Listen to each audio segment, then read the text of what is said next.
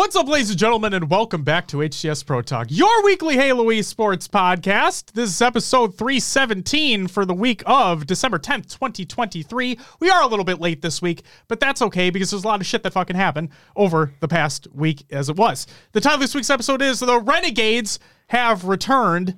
If you don't fucking get that reference with all the cowboy emojis over the course of the last two to three weeks, then you, you've been living under a fucking rock. It's insane. Um, my name is Josh, aka JK Fire. This week I'm joined by the man in the uh, FlexFit HCS Pro Talk hat, Will, aka I am Mr. Mayhem. Will, how are you doing on this Wednesday evening? I'm doing all right. How about yourself? I'm doing well as well. And, bef- and instead of fucking, you know, goofing off to start the show, we have a very special guest with us to kick this episode off. We have Bryon Cobb, aka Frantic, the VP of Esports over at Native Gaming. Bryon, how are you doing on this Wednesday evening? I couldn't be better. Happy to be here. Super excited to talk some shop with you guys, and thanks for having me. Absolutely. Thank you for being here. Um, so, for those who don't know, usually we kick off the show with a little uh, actual intro and whatnot, but we're going to be jumping right into uh, the roster mania segment to kick off the show. Will, you know, we might as well do the soundbite. All right. Roster Mania! Love it as always. So, Bryon here, VP of Esports for Native Gaming. Uh, Bryon, before we get into the roster shenanigans that have taken place with your guys' team, um, I just I want to learn a little bit about you first. So, you came from the esports side of Valorant as a coach for a couple different organizations in the Guild and United, and also Native Gaming, as a matter of fact, if I'm not mistaken. Um, so I want to ask you, I want to play a little game first, okay?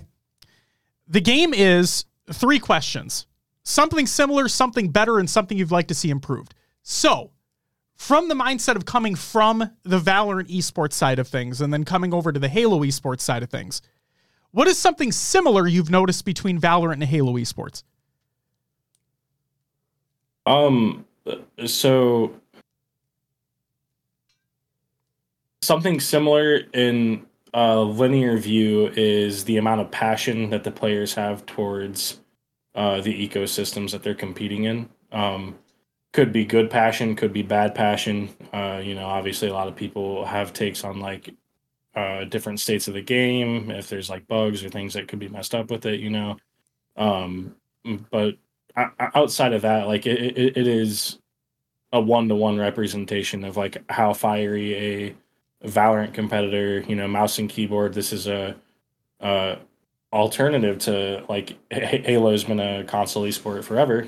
Um, is very similar from uh, both perspectives. They're both fiery, passionate competitors. What is something you believe is done better within Halo esports than competitive Valorant? Um, the game balancing, uh, uh, particularly this last year. Um, I know that might be a flaming hot take, uh, but uh, Tashi and the team at 343 have put tremendous amounts of effort over, I think that we've all seen in, you know, like at least the past six months to really take feedback from the community, um, take feedback from the pros, make the game enjoyable for casuals as well as professionals. Um, we're seeing you know, a step in the right direction that everyone wants for a lot of different titles, and that's a network and netcode fix that's being rolled out to Halo. I've heard really good things about. Uh, so, a, I want to give kudos to the team at 343 and Tashi for actually giving a crap about what people say and taking feedback into consideration. Um, I'm not going to throw Riot Games under the bus, uh, but they're definitely not as in tune with their community. And just for the record, people at home, uh, none of these questions were vetted beforehand. So please know that these are Bryon's actual thoughts, and none of this is like fucking PR speech for 343. And I, because I know that people are going to think like, oh, he's just fucking shilling for them and whatnot. It's like, no, it's something we've been harking on on this show for a very fucking long time. Is that they do listen and they're doing everything they can to make things better for the players in mind. So Yeah. to hear that from you, like directly involved within a higher position within an esports organization that's competing in the league, that puts a lot of my mind at ease because you guys are witnessing this firsthand. Yeah, and to uh, ma- make sure there's no construed bias on that, we're not partnered with HCS. Um, you know, we are in Halo purely out of passion. Uh, and yeah, I don't know anyone any compliments in, in, in, terms of how they operate their game. I do genuinely think that um, they, they, they do a pretty solid job. So I don't know if you guys are able to comment in, comment on this at all, but since you mentioned the word, might as well ask the question. You guys going for partnership?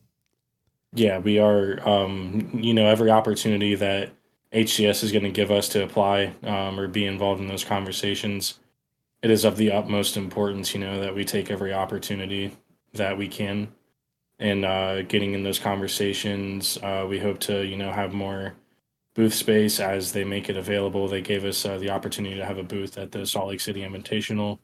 Uh, big props to Space Station, by the way, for hosting what I consider to be one of the best esports events I've ever been to in any title. Um, and I, to date myself, I've been in esports for about 15 years. So it's uh was a killer event. I Uh, super happy we got to have a booth there, um, and we're looking forward to hopefully being able to secure more spots like that um, this upcoming season. And again, you know, just as those opportunities arise, we hope that HCS is really considering us. Um, you know, our main goal for this upcoming season is to create really incredible storylines around our team. Uh, aside of being like as competitive as possible, you know, I'm not going to come in here and promise you guys world titles. Obviously, it's what we're all shooting for internally. Uh, but we, you know, want to give the fans something to be proud of. We want to give everyone something that they can be like, I'm super, you know, excited. I'm investing my time and you know being a part of the native gaming community and supporting our Halo team. You hear that? Kuhlect. He doesn't believe in you, so just oh, uh, just keep that in mind. Um, no, in all seriousness, Riz uh, in our chat says your booth at SLC was awesome. It was run by great people. So there you go. Hey, thank you for that. I appreciate that. We um, put a lot of work into that. And I really hope that they have booths because Will, you know me. I, I oh, love buying merch. He's gonna buy so, everything. Yeah, so. I'll buy everything at your booth if you got it. So bring it on. Yeah, hundred um, percent. When we uh, do our boost this upcoming season, we're gonna do some really cool capsule drops. Um, we take merch. It's not really been noticed yet because there's a lot of work that goes into uh, doing a capsule drop or just really thoughtful merchandise. Um, so we take it super seriously. We have a really good creative team at Native Gaming, and uh, yeah, we're hoping to put together some like really dope merchandise that everyone really wants to wear. Absolutely. Not only the Halo events, but like if you need to go buy groceries, you can throw on the native gaming hoodie, you know, and go grab it. That's what I'm doing right now, baby. Um, okay, I last let me get to this last part of the three questions that I had, and then I do want to ask you about merch because we did talk about it before we were recording, but I do want to ask you just about the essentials collection too. But before we get to that, uh, what is something you'd like to see improved within Halo esports in comparison to Valorant? Yeah, so um, this is going to be this is a conversation I've had thoughtfully for a while internally, so I've never really spoken this out loud. So we'll see how this is received. Um, you know, there, what I've noticed is the amount of uh, time that gets sunk into practicing. Um, like our teams practice, you know, as much as like is readily available to them uh, not to like shoot anyone in the foot, but uh, like you, you know, we'll take as many scrim blocks with Optic FaZe, SSG, Shopify, you know, like all the quality teams we're scrimming as we can.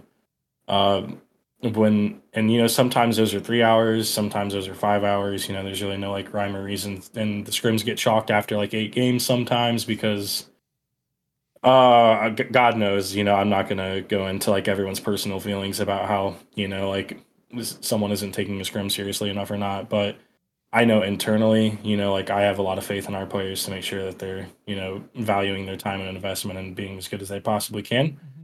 But from Valorant coming here, you know, we'd spend six hours a day in scrims, two hours a day in VOD review. Like we were clocking in eight hour days, five, six days a week, you know, five to six times a week.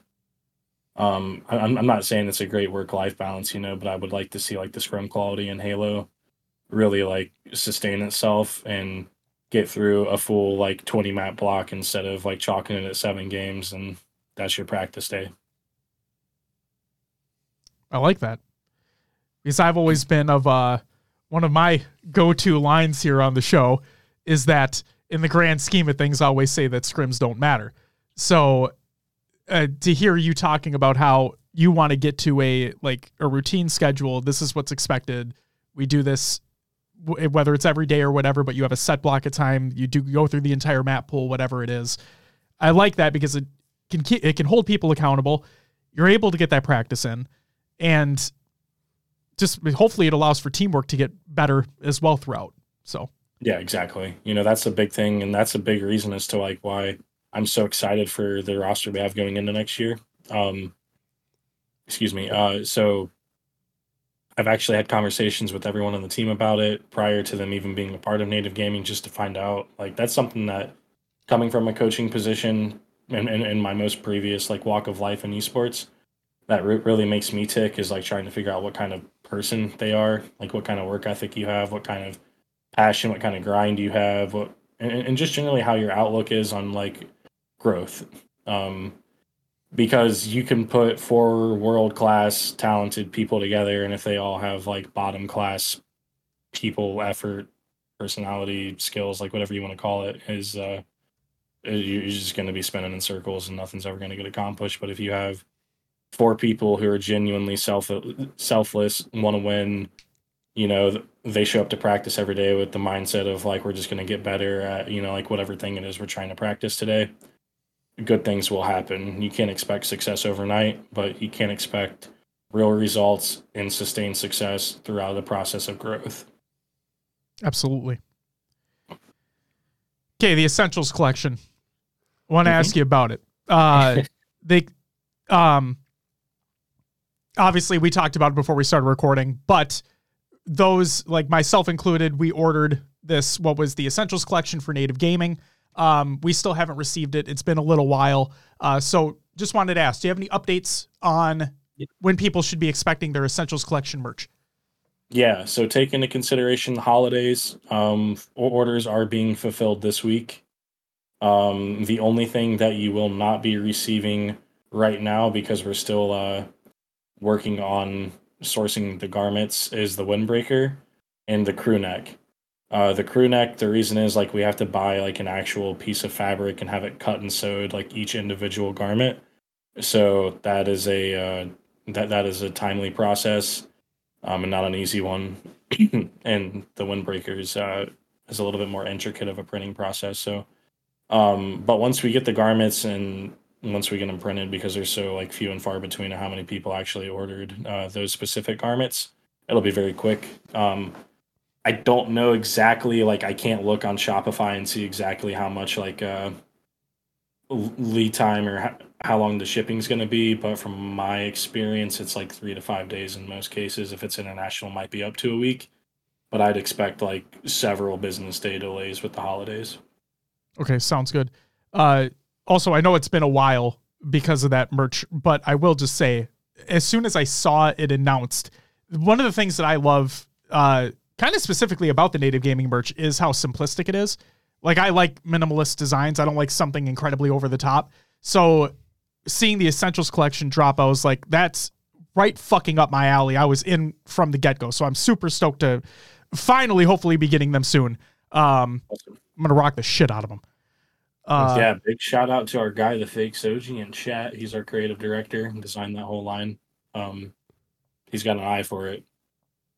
Fuck yeah. Um, Will. Yeah. Go ahead. Well, Bryon, you talked about the players putting in that eight hours versus, you know, scrimming and VOD review. What does a typical day in the office look like for the VP of esports? Oh man. Um, it's a long one. So Uh, to backtrack a little bit, actually having a career outside of this, I work in IT um, throughout uh, throughout the day. Okay. Um, but uh, depending on how the day is going, I can usually balance both. Um, you know, typical day is going to look like uh, working with different brand partners or just reaching out, trying to get those irons in the fire, uh, working on storylines, content pieces, um, this week, you know, we spent a lot of time on merch and that specific like storyline content piece. We do have creators in Warzone. Uh, we have a ALGS Pro League team that's getting ready to start competition. You know, so there's been a lot of Uh, we spend a lot of time working with the players, uh, just talking, making sure you know they're equipped with everything they need. Um, working with their coach just to kind of get updates on like, hey, how's practice going? What kind of things are you seeing?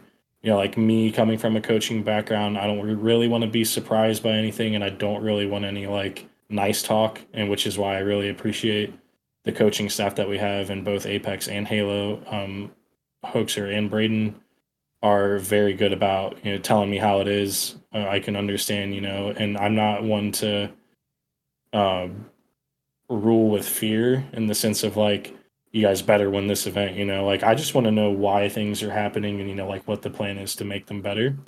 So there's a lot of that that goes on, a lot of conversations, um, a lot of uh, this past month has been a lot of legal, boring mumbo jumbo. Um, we'll spend a lot of time uh, brainstorming, you know, with the executive layer of the company, with Dean and our COO Dale. Uh, we'll spend a lot of time like talking about what's next. You know, how can we continue pushing uh, the button with this organization? How can we continue evolving and growing our brand? And then uh, there's a whole other holistic side to it. You know, where we're uh, trying to do things for the indigenous communities, and uh, uh, we have uh, an incredible lady who works with us. Her name's Angie. She does a lot of our indigenous activations, community engagement, and partnerships, and you know, there's a lot of opportunities to get involved scholastically and with some uh, uh, different communities and stuff that we're really working on right now. Um, I can't even write my own day down on Notepad, let alone explain it very well, like spoken. You know, so sure. uh, it's it's it's it's just a lot. Um, and it, I I couldn't ask for you know a better position to be in, and I'm grateful that you know Dean's let me uh, be with the company for almost two years now, and I think that we've done a really incredible job building stuff together. It's awesome. What type of issues would people be bringing to you? Ooh, um, like if they needed something worked through, like what would they be bringing to you specifically? Yeah, so I've had players bring to me like I don't know if it's going to work out with this player issues, you know, like well you call it like internal roster drama, but it's a very normal thing and it should be a normalized, you know, conversation topic. It's not, you know, Joe Blow coming up to me and being like, I can't play with this guy. You, you know, usually it's like, uh, you know, he's doing a lot of these things in game. I'm not, I'm not sure how we're going to correct it. You know, so it's, you know, when someone confides that to me, it's my job to work with the powers to be to like take that into consideration, get to the bottom of it, uh, find a solution that works for all parties. Um, so that's a big thing on the player side. Um, a lot of players, believe it or not, you probably won't see it. it excuse me, with uh, uh, uh with people with tenures such as like APG or Mikwen, but a lot of them can struggle with confidence issues in game, uh, particularly like uh, people in leadership roles uh, feel like they're making wrong calls or they're letting their teammates down or you know like they're always the problem and they'll take a lot of accountability on themselves. Uh, so I like to you know let them know that like we win and lose as a team. I appreciate you like really understanding you know your role and I'll go on the record here and say I have a super radical role of IGLs that it is their responsibility to ensure that their team wins the game. And that means it's their responsibility that, uh, you know, this person can't be throwing in the middle of my match. Like, I'm not going to let that happen under any circumstances. All feelings aside, you are not going to lose my game. You know, so uh, trying to educate people with that sort of thing um, from a organizational side of things. It can be like just problems starting up events like how do i organize this tournament? How do i organize this event? Who do i get in contact with? Um, obviously we had some headache with the merchandise so there's questions that can be involved around that like when's this going to be here? How's the print process look like? There's quality control issues. It's it's really an endless amount of questions that could be asked. Um, my expertise definitely lies in like the player and personal development side of things in terms of uh, uh, like what kind of advice I really would want someone to take to the and hold close to their chest. But um, you know, outside of that, anything that you could possibly think of, I would get asked on a daily basis. Uh, we have a really close knit small team here, from players to staff. You know, there's people come up and talk to us about like I'm stressed out about my bills or I'm moving or I'm having issues with the family or um, significant other problems and stuff like that, you know, and if they feel comfortable enough to come up to you and you know ask for advice on like what's going on. Because a lot of the times you're working in esports with very young people who are maybe lived a more sheltered life than someone else or maybe haven't or they're going through situations they never expected to go through at the age of 20 or 21 you know? So it's uh you got to take yourself back a couple of years and be like oh, okay how would i have handled this you know at that age and put yourself back in those shoes and just try and support and you know be a, a, a resource for growth for them Awesome. Thank you for the clarification. Hmm. All right. Um, so Halo roster, AGLS coming up. Is there any other esports titles you'd uh, personally love to see Native get involved with? Yeah. Um, so we were involved in League of Legends at one point in the amateur uh, League of Legends circuit called NACL. Um, that's an interesting one. I can't really say that I had a ton of firsthand experience in that. Our GM, um, who still works with us, uh, is and was the League of Legends fella. Um, I spent a lot of time in my life playing Counter Strike, uh, so I love the idea of us getting into Counter Strike. Um, something that's exciting to watch from the outside in is Rainbow Six. Um, I don't know much about the game. I've never really played it, uh, but I think it's fun to. excuse me. I, I I think it's fun to watch, but you know, I'm always open to any adventure that makes sense. I grew up loving fighting games too, so I'd love us to like get into Super Smash Bros. or Street Fighter. Oh, that, yeah. Sick. Uh, you know, anything's always on the table. We're not super picky as an org. You know, from the top down, we're all just gamers at heart who just like, you know, we can support awesome gameplay no matter where it's at. So besides Valorant, fuck Valorant. Wow. All right. All right. Um Okay. Let me let me ask this. You said you're from Ohio. Yep, Um Browns or Bengals? Browns, baby. Okay, so here's Okay, dog pound. So here's here's the next question I have. Would you rather would you rather have every native gaming team winning the biggest tournament of the year or the Browns winning the Super Bowl? Oh, dude. Oh, dude. I don't know if my boss is watching or not. the Browns have never won a Super Bowl, man. Uh, Vikings Like, haven't either. I, So. I- I mean, it's never even been a. It's never even been a. A thought. Um, but because I'm so close to it, and I actually have like personal relationships, and I'm watching them put in the work. You know, I, I'd much rather see us win titles in all the games that we compete in.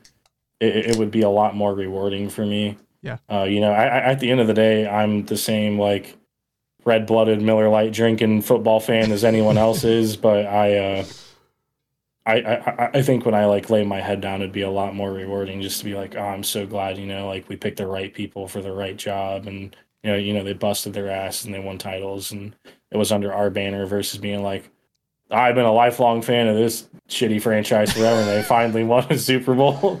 like it'd feel good, you know, but it wouldn't be as rewarding. and and you have a direct involvement in that too. So that, that would have to feel pretty fucking good too, you know. yeah. Um, Now, see, if I was like involved with the Browns in some way, shape, or form, I don't know. See you later, Native Gaming. It's Browns time, baby. Um, all right. Jesus Christ. I, I was going to say good answer because I was worried for a second there you were going to say the Browns, but it's okay. Like I said, the Vikings haven't won a Super Bowl either. We're in Minnesota, so it is what it is. Uh, okay. Let's move on to some roster mania stuff here. Yeah. So, Ask away. what was the decision process around releasing the re- uh, the quote unquote red roster uh, to then field one Halo roster going into the 2024 season? Yeah, so this is a tough one for me. Um, I have the utmost respect, and these guys know it uh, for everyone that was on Native Red. I, I and I and, and I mean this in the most genuine way to everyone involved here. Shopify Rebellion is going to be one of the best teams in the region. You know, like they they're realistically, in my opinion, the third best team right now Wow. with no ceiling. Um, They are the scary. reason- They do look very The- scary.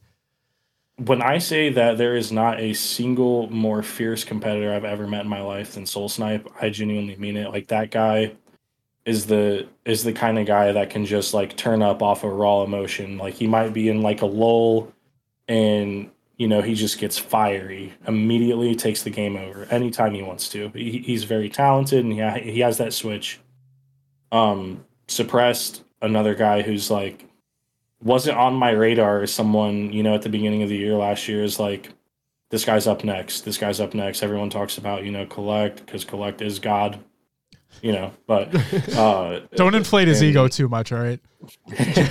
uh, um, they talk about Kuhlect. They talk about Cykul. Uh, there's been some other talent out there that everyone like reveres as like rookie of the year or the most upcoming young talent in the game.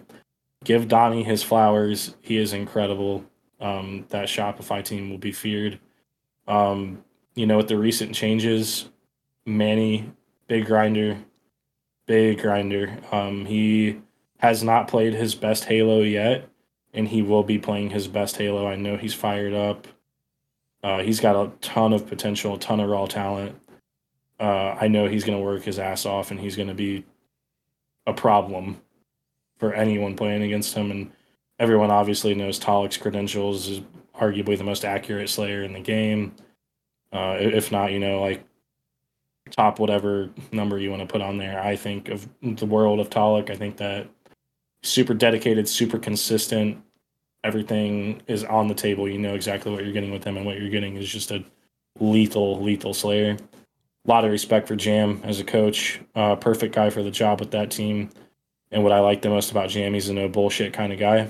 Um, he's really good about working with those guys and those personalities. And you know, I'm not sure what's going on with Manny, Talik, and Jam yet. I have a hunch, but I'm not real sure. Um, I hope they get to work together. Uh, but I think, you know, for Soul Snipe and Suppressed, it was an awesome opportunity to build a super team. You have to take that for us internally.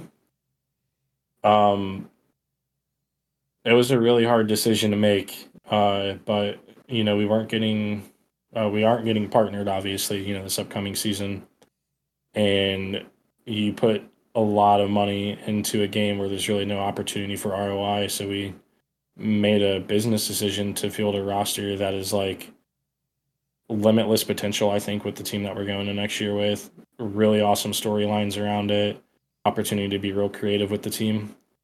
Um, not saying that Red had really touched their potential yet. They went through a lot of turbulence last year. Uh, but in terms of the decision to go down to one team, it was definitely like a financial decision. Um, and then to build a roster like this, you know, the option, the, the opportunity of APG coming up, wanting to play with us, and uh, Neptune coming back at like the most perfect time. And there was like a, a point in time in those conversations where I told Dean because I was I was pushy. Like I'll let it be known that like I was on one side. Um, and I told Dean I was like, all right, this roster I think I can get behind. I think there's a lot of potential with it. Um, and you know I have a lot of faith in the guys who obviously I've seen compete for us before. Uh, had a conversation with APG before I even uh, knew anything about the guy really. Um, at Salt Lake City, um, and learned a lot about him as a competitor, and I had a lot of respect for him and just the conversations I've had with Neptune and watching him play. No matter what anyone says, like I see the redditors, I see the Twitter comments, like he's going to come back and he's going to be a bust. I don't know why they're investing in this guy. He hasn't competed in Halo in umpteen years. He's been competing in pro esports, you know, since he left Halo. Watch him play the game and tell me that he's not going to be slaying. Just go ahead, watch and, and, and tell me that with a straight face. I'll wait because he's going to slay.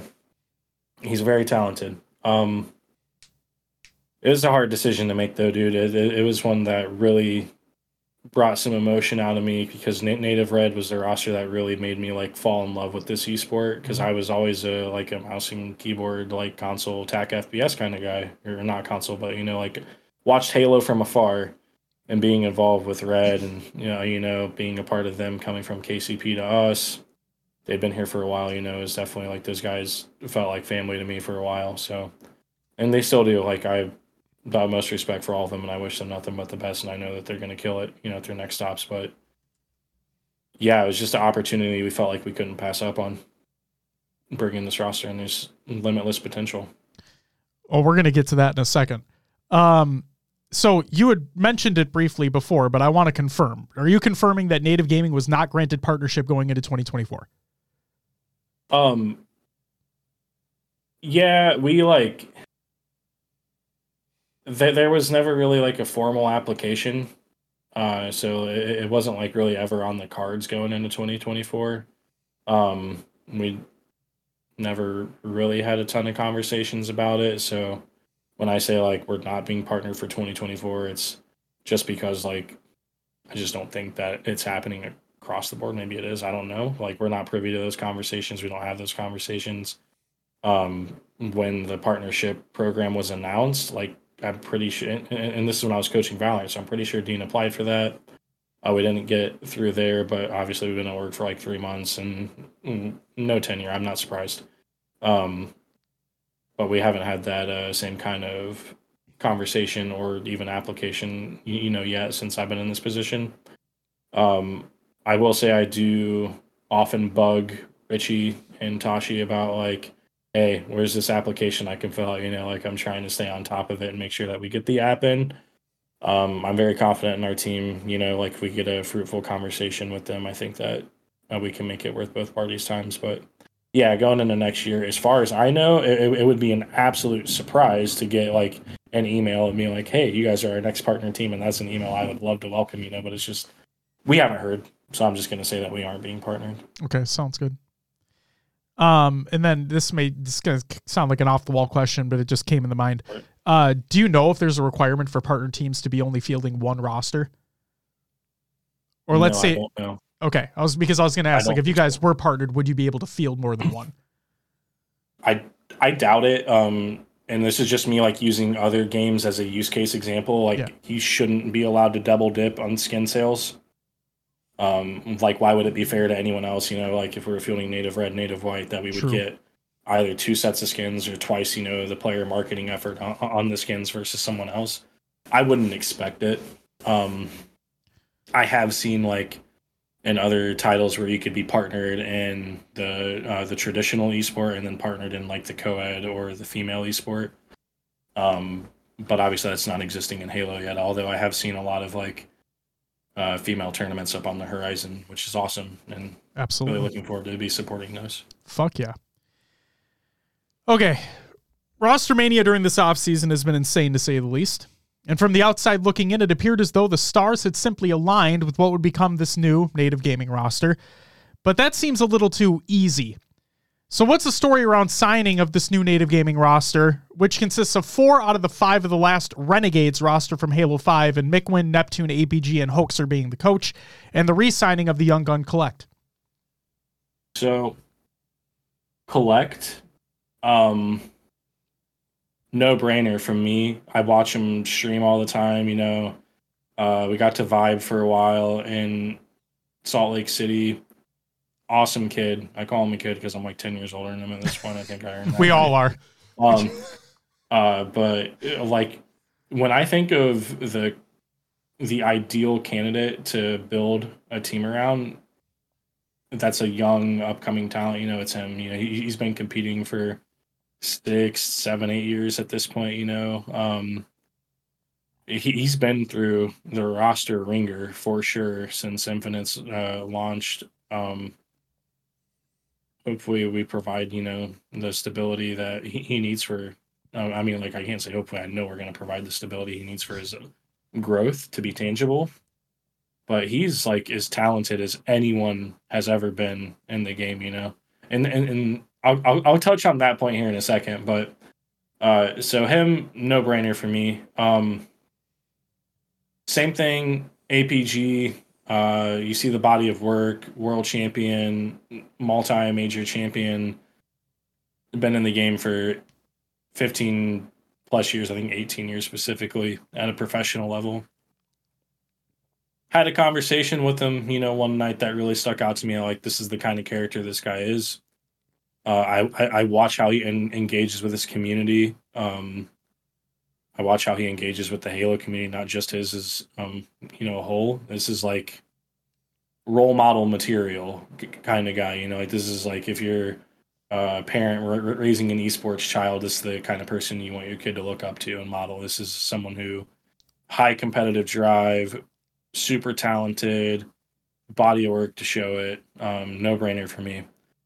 Neptune, I had to do some digging on. Uh, just to be honest with you, I didn't know much about how good he was at H5, how much potential there was around him at H5. Very. Uh, yeah, yeah. I, I, learned that quickly from yeah. like a deep, like different YouTube videos, and just like watching and playing catch up because I was probably trying to be a pro Overwatch player at the time, and I wasn't very good at it. So sure, uh, that'll give you some insight on that. But um, when he was competing there, so I watched his H5 stuff. I, I, I, watched a lot of his Infinite streams going into it. Um, Hoax had told me a little bit about it, and I, I, I did like to lean on Hoax a lot throughout this process. Um, coach is responsible for you know putting forth the system and a team who's going to perform at your expectations. Feel very confident with that in Emmanuel, um, and we've had some really good conversations about the talent that we brought into this team. Uh, so Neptune, no brainer. Um, after seeing the potential he had in H5, quality Call of Duty League player, uh, comes back to Halo, and I'm watching him, and he's like keeping pace with Kuhlect and Rank, which is like definitely a task. You know, like I wouldn't want to be that guy, but he is um, super talented. So I'm like, there's a lot of talent there, and Mikwen, you know, just like APG, tenure um, and talent. You know, like he he a, a lot of people forget this guy slays like this guy frags out and he has also went through the roster ringer last year obviously had a stint working at 343 um, he's still kind of looking for that stability in his roster to really see you know like where he's at as a competitor. He's got a ton of drive. Uh, he doesn't settle for mediocrity you know out of himself especially out of himself um, but out of his teammates either. And he's not the kind of guy to point fingers and blame. He's the kind of guy to be like, let's work through this. You know, like, let's talk about it. Let me be a resource for you. Um, world class competitor, you know, like it's, I think that the way that we built the team is with two tenured world class competitors um, that have been excellent beacons of knowledge and they have tenure together and chemistry together, you know, at a very high level and two extremely talented people um, I totally was going to segue into something else, but I don't remember where I was at um, uh, with that. You know, but yeah, we'll get there. I'm sure. Who uh do you know who started the conversations? Because like it it it this is gonna sound dumb, but it sound it seems so fucking crazy that I mean, besides Penguin going well, Dead Zone going to Optic, like literally, it's that same Renegades roster from the last Renegades roster that Halo Five had. Sans dead zone for Kuhlect. Like it's the it's I don't know. It's fucking crazy. Yeah. I don't know. Um so the Renegades roster was actually never even a thought. Like I told you guys going into the show, uh the other roster that is uh, we put forth um right now was not, you know, necessarily the prospective roster that we were going to end up with. Mm-hmm. Um the conversation started um I'm not going to name drop anyone, but you guys can assume ex teammates talking to each other. Um, and then you know from there, like the day that Neptune announced he was coming back to Halo, I messaged Dean. I was like, "Yo, eyes emoji," and he was like, "Yeah, we're already on it, dude." I'm like, "Oh, my fault." and uh, um, I talked to Hoax about it. I talked to pretty much everyone who was already like in conversations with us at that point. How they felt about it. They're like, yeah, so much talent, you know, like yeah. and, and it's an incredible storyline, but um that old renegades narrative only happened, you know, maybe like in the last like 25% of building this roster because like prior to that it was all like who do we think is going to fit, you know, like the kind of player archetype that we want in this position and uh yeah, just by chance, Neptune was like, "I'm coming back to Halo to compete," and we're like, hmm, "Perfect." um. So Mikwen's in the chat right now. He said Brad texted me before he went to Japan. Said, "Gotta talk."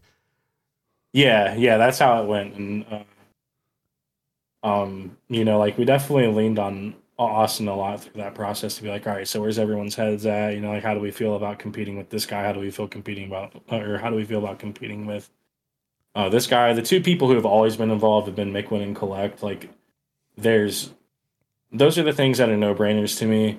Uh, quality, skilled, tenured pro, um, and young, upcoming raw talent with incredible work ethic. You know, like those are usually a recipe for success. Um, I know you guys are in Minnesota, so this is probably going to strike a nerve, but you're seeing it with like Jordan Love playing behind, you know, Aaron Rodgers and going into this year and actually yeah. like being a pretty solid quarterback. You know, so it's it's it's it's that same recipe of like veteran, world class, top twenty all time veteran playing with moldable, young, hardworking talent it's it's it's gonna work. It's gonna take time, obviously, to be successful, but it's gonna work. Um, Mikwen, if you if you reply to this, uh, do you know um were you guys were you singing in your head the boys are back in town like every day once you guys had the roster solidified before the announcement because that's all I could think about is uh because that's what I'd be doing. Like if I, I mean he posted the picture on Twitter of, of them together back in the Halo 5 days, and I'm like, oh my fucking god, that's all I'd be doing. um okay.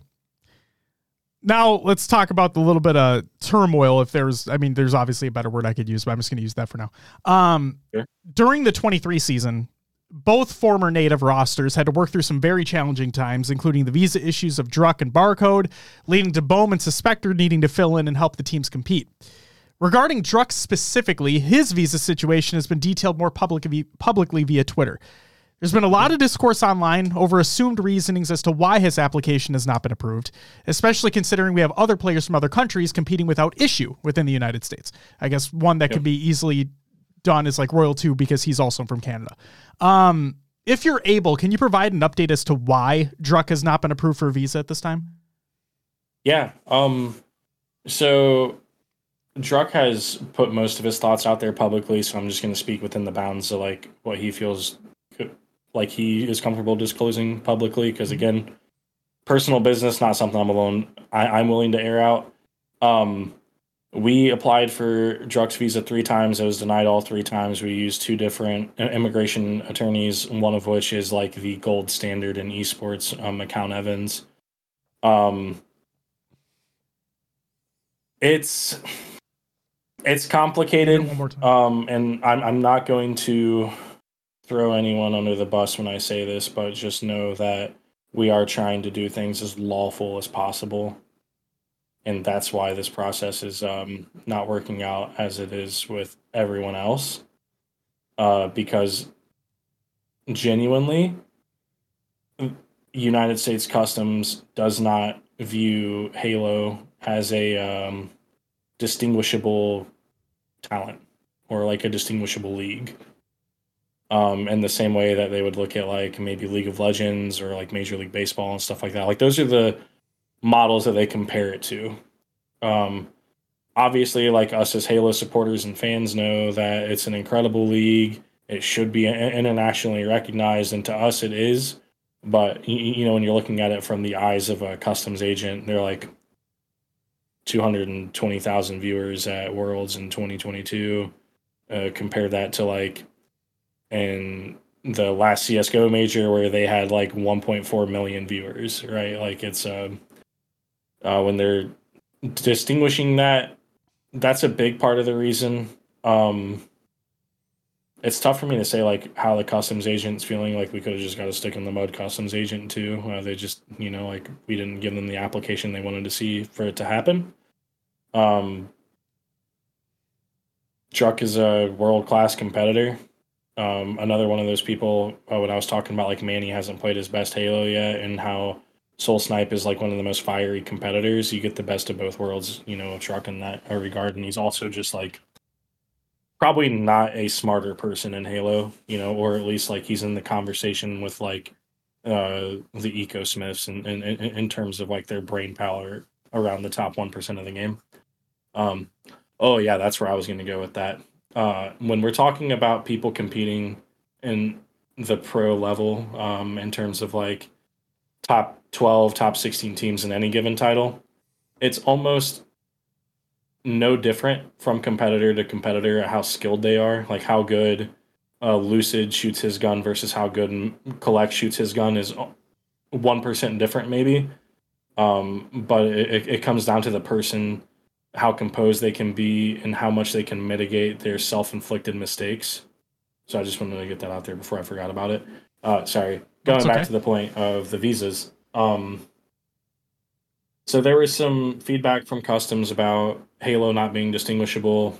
Um, we're not the biggest organization, so we don't have that to fall back on either. You know, like there's a world where like an Optic Gaming or a TSM or uh, Team Liquid or someone like that, you know, is applying for this visa, and it's an entirely different circumstance because they have two million followers. Sure. Um, but I will say that Tashi, uh, the team at Microsoft, is like super willing to work with us getting us letters of recommendation, doing everything in their power, you know, to help us get these approved. Um, but we just can't make customs make a decision that they're not willing to make, I guess. And um, in terms of other international people competing in North America, there's only a handful of them. Um, not going to name them, not going to name what they do. Happy for them. Uh, but, you know, we're just trying to play it by the book. Um, and I don't think that uh, I, I and I'm saying this like very radically. I think that customs in the particular airport that Druck was going through, there's probably some racism going on there. Um, not to like spark a war on Twitter, but you just gotta kind of kind of got to call it for what it is. Um, because we watched other people from the same airport go through white males, no problem. Same circumstances. Kind of kind of interesting. so um yeah, that's I mean that's really all I can say about it is uh we tried we tried three times, two different attorneys. We fought our little tails off to try and make it happen and uh, to be honest with you, the only reason Barcodes got approved, in my opinion, is because they uh, changed his filing petitioner to the same agency who filed his visa with G2 last year. It, it, it wasn't us as the petitioner when his got approved most recently. Hmm. So it's um it's tough to say. I, I, I, I wish I could give you guys more of a concrete answer, but I like to think that we did everything right from native gaming and Druck and uh, the way that we did the applications and uh, the way McCown Evans processed them. I think that they're world class, and you know we have the most trust and respect in those guys. It's what they do all day long is esports visas. So I hate feeling like a victim of circumstance, but it's kind of kind of where we're at with it. Well, if what you were mentioning earlier had anything to do with him not getting approved, and that's fucking shitty. Um, I want to ask you about the needing to find the sub in such a quick time frame. What uh, are you able to elaborate a little bit more on that process? Like, I if I were in that sh- yeah. in those shoes, it'd feel like a like it'd be a chicken with my head cut off, trying to run around trying to figure something out because it seems like it happens so quickly, and you have to make a decision right then and there. What's the process behind that? Yeah. So First of all, um, I've never worked with the CEO in esports, and I've worked with a lot of them who have been as willing to make shit happen in a short amount of time as Dean is. Um, so it's incredible to work with a guy like that. Uh, we found out that you know Druck got denied at the border, that he wasn't gonna be able to make it to Charlotte with like 12 hours notice to find another player. Um,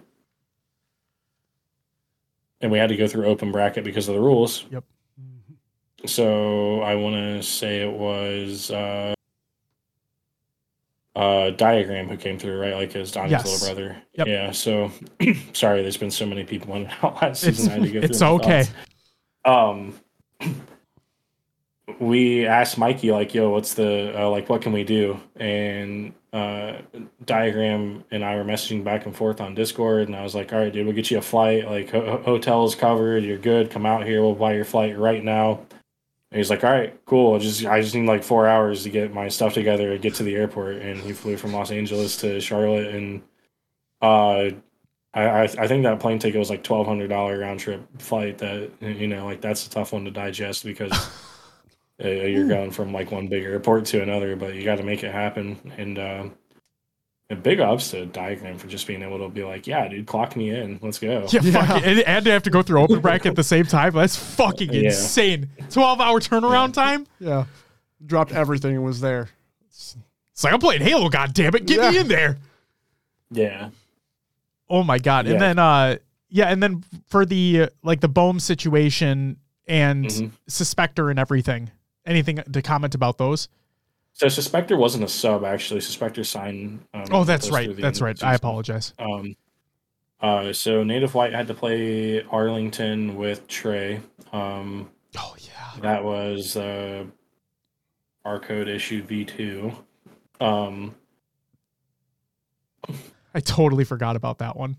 Trey Trey showed up. You know, sometimes he was gunning. You know, and there for being the guy who's not playing the game pro. Good I mean, he had to. Uh, so yeah, yeah, a lot of respect for Trey. By Yeah. the way, awesome, awesome guy, world class guy. Um,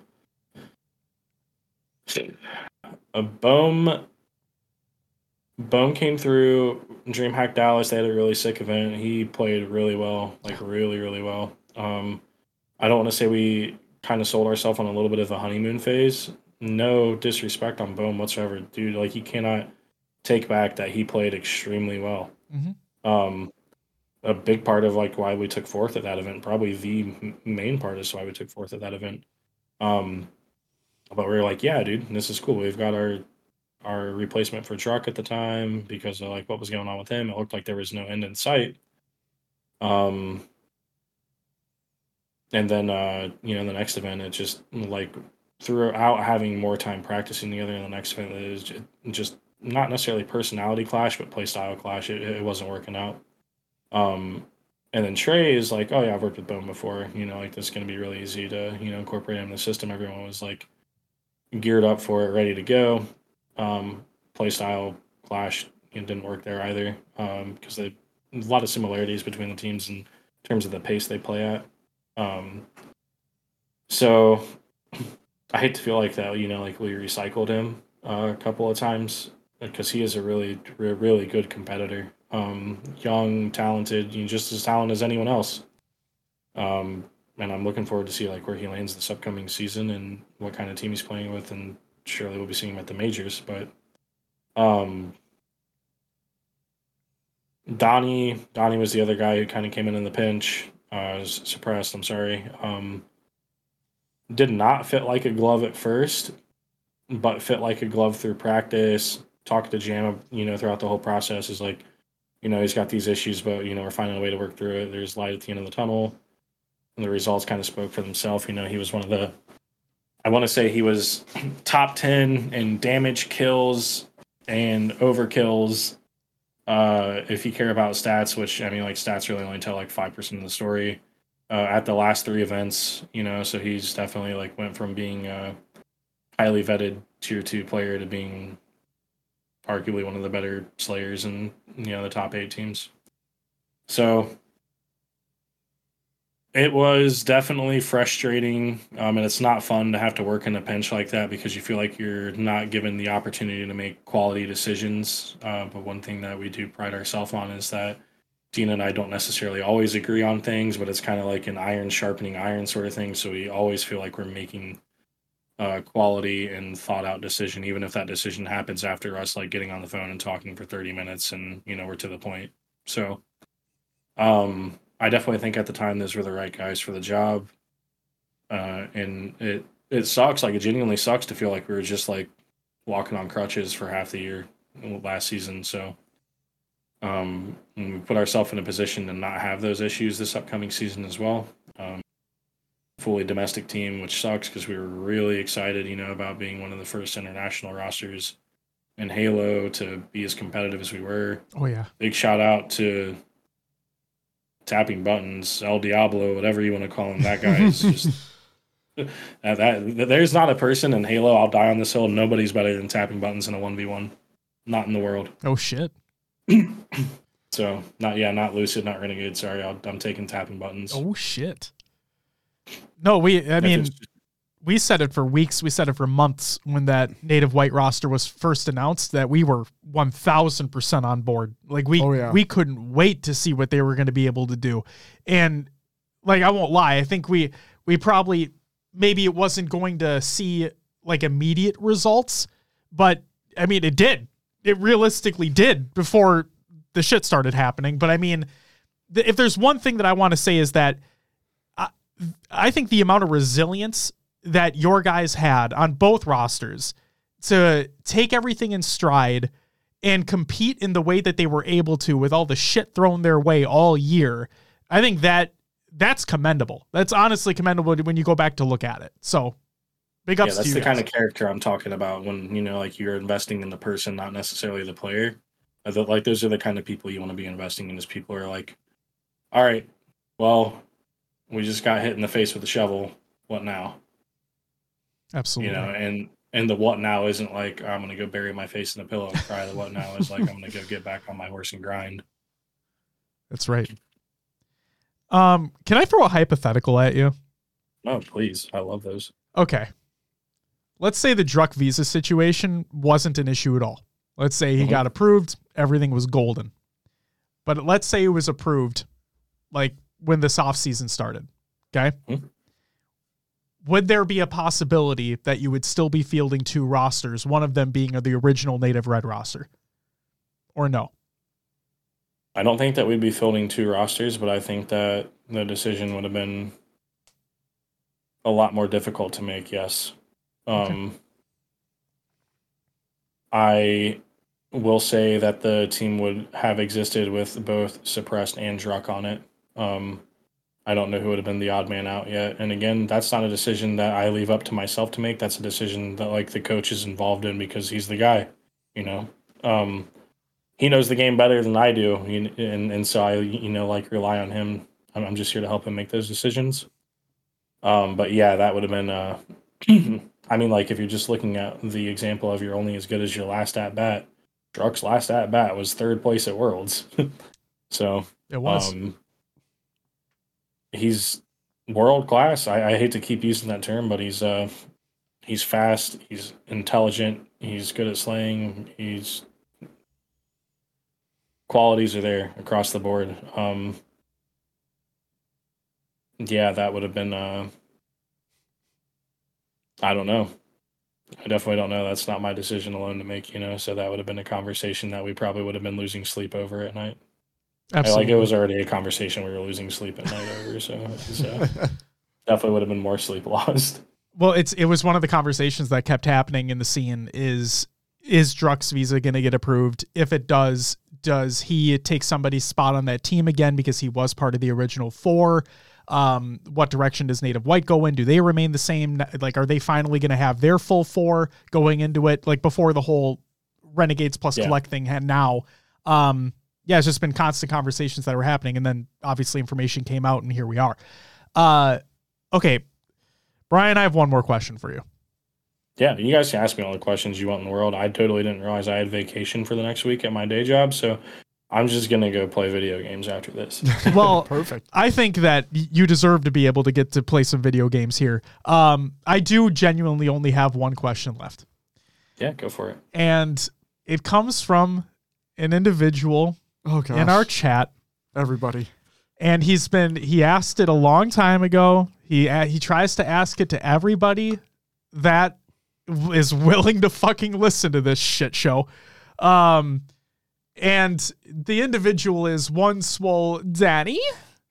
And the question that he asks literally everybody is Would you rather have teeth for hair or hair for teeth?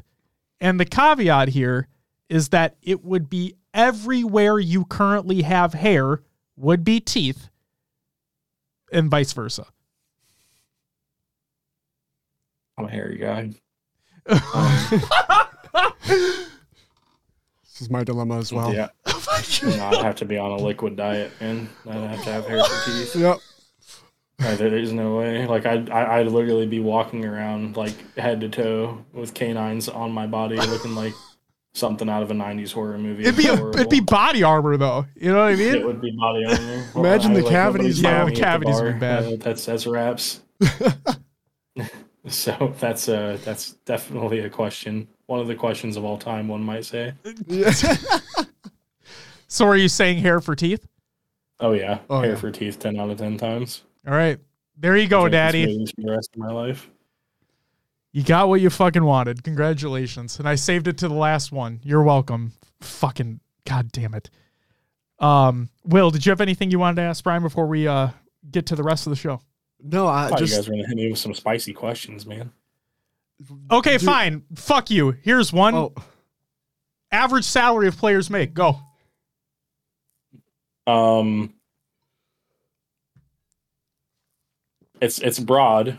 Uh, so I'm gonna say there's top six teams and there's like top twelve teams Give me both. in the and yeah in, in- in the top six I would say it's normally like forty five hundred a month plus, um, depending on the size of the brand.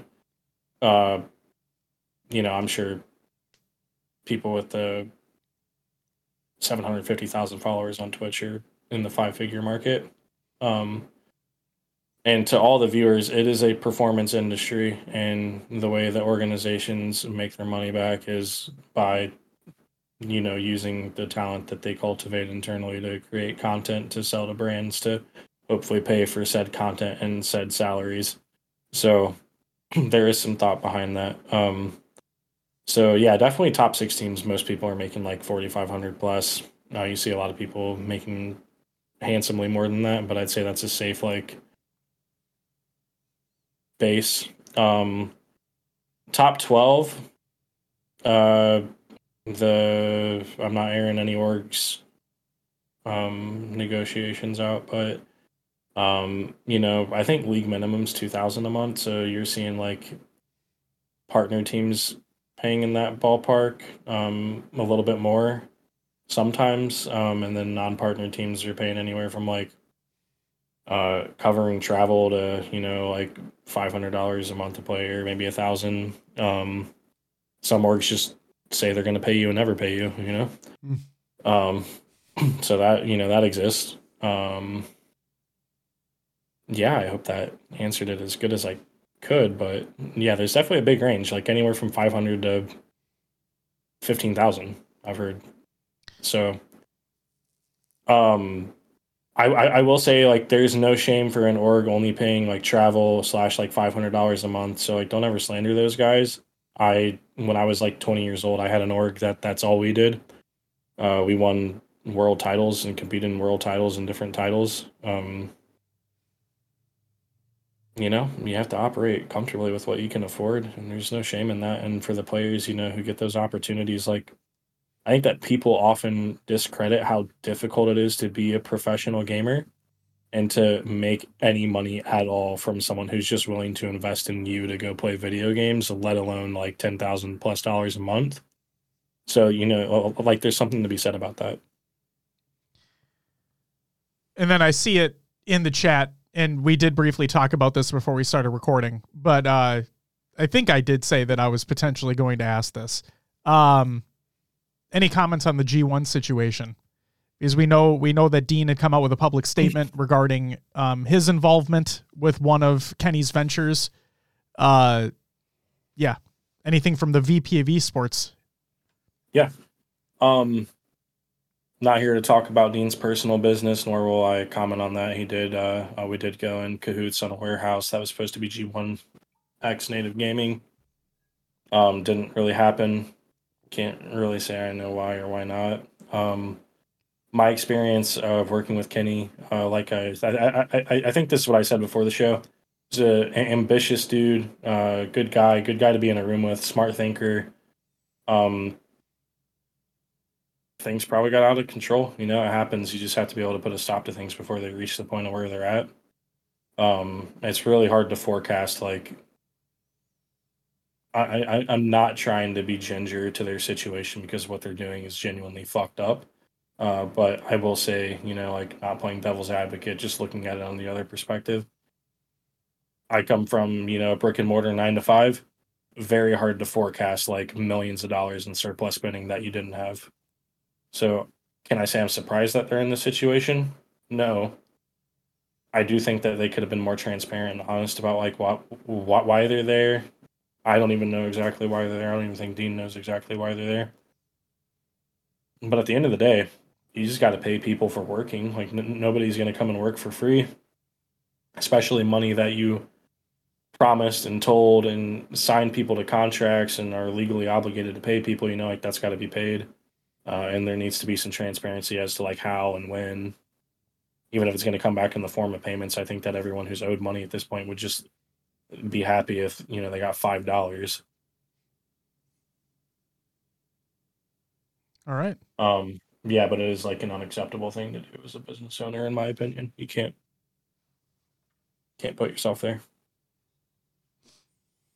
Agreed. And with the amount of shit that's coming out, it's like it's just more and more and more is coming out of the woodwork. And clearly, we don't know everything still to this day. And I don't know if we ever will know everything, like us in general. Um, Yeah, yeah. It's just, it's this is fucking insane. It's a I mean, it's a simple situation to digest. Um, company told people they would pay them. People didn't get paid. Like that's that that's where we're at right now. And um, you know, the way I look at things is a little bit more radical than someone else looks at things. I don't think that. Uh, I mean, I think that people airing it out on Twitter, uh, making it public, you know, is important to bring awareness to the situation. But I mean, at the end of the day, like you're not going to be able to fix anything with the TwitLonger.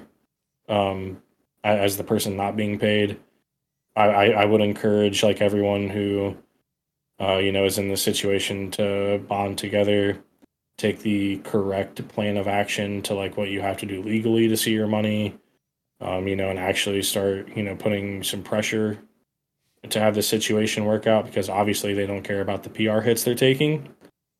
Um,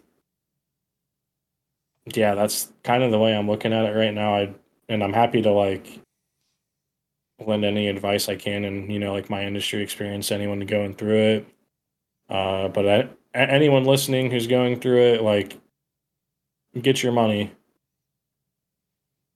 Get your money, like uh, whatever means necessary. Collects like, oh, word? Oh yeah, yeah. Collect, go get your bag, bro. I don't even know like. Your tournament I, winnings. I, I- I'm saying you just n- knock on someone's door. Like, what's good? Where's my money? Make it real awkward for him. I'm, I'm kidding. I'm not encouraging people to like go knock on someone's door, but I'm like, if someone owed me fifty thousand dollars, like they were going to hear the fuck out of me, and it would be not fun for that person who owed me fifty thousand dollars Absolutely. And or more. You know. for a while, too. Like, we're not just talking like a week or a month. Fucking, there's a long ass time. Yeah, we've got our resident bodyguard in the chat, Lakota. He's like 6'8, 350, built like a middle linebacker and defensive end. Like, this is the guy you roll up with. So he's the one that's going to be knocking on the door. Yeah, door. he's the guy. he's the guy. Said if you need a locker. Perfect. Perfect. there it is. Perfect. So- oh my god. Oh man. So Lakota, here's the question: Can you square up with? uh Can you square up with Kenny? the ex NFL player. Yeah. Can you can you square up with him? That's what I want to know. I'm, we don't need to get into this. Okay, this joke is over. All We don't need to get into hold it. on, It's- it's- guys. yeah, we, we're Hold on. Now, I, I'm saying there's a difference between someone who's from the streets knows how to fight and someone who's.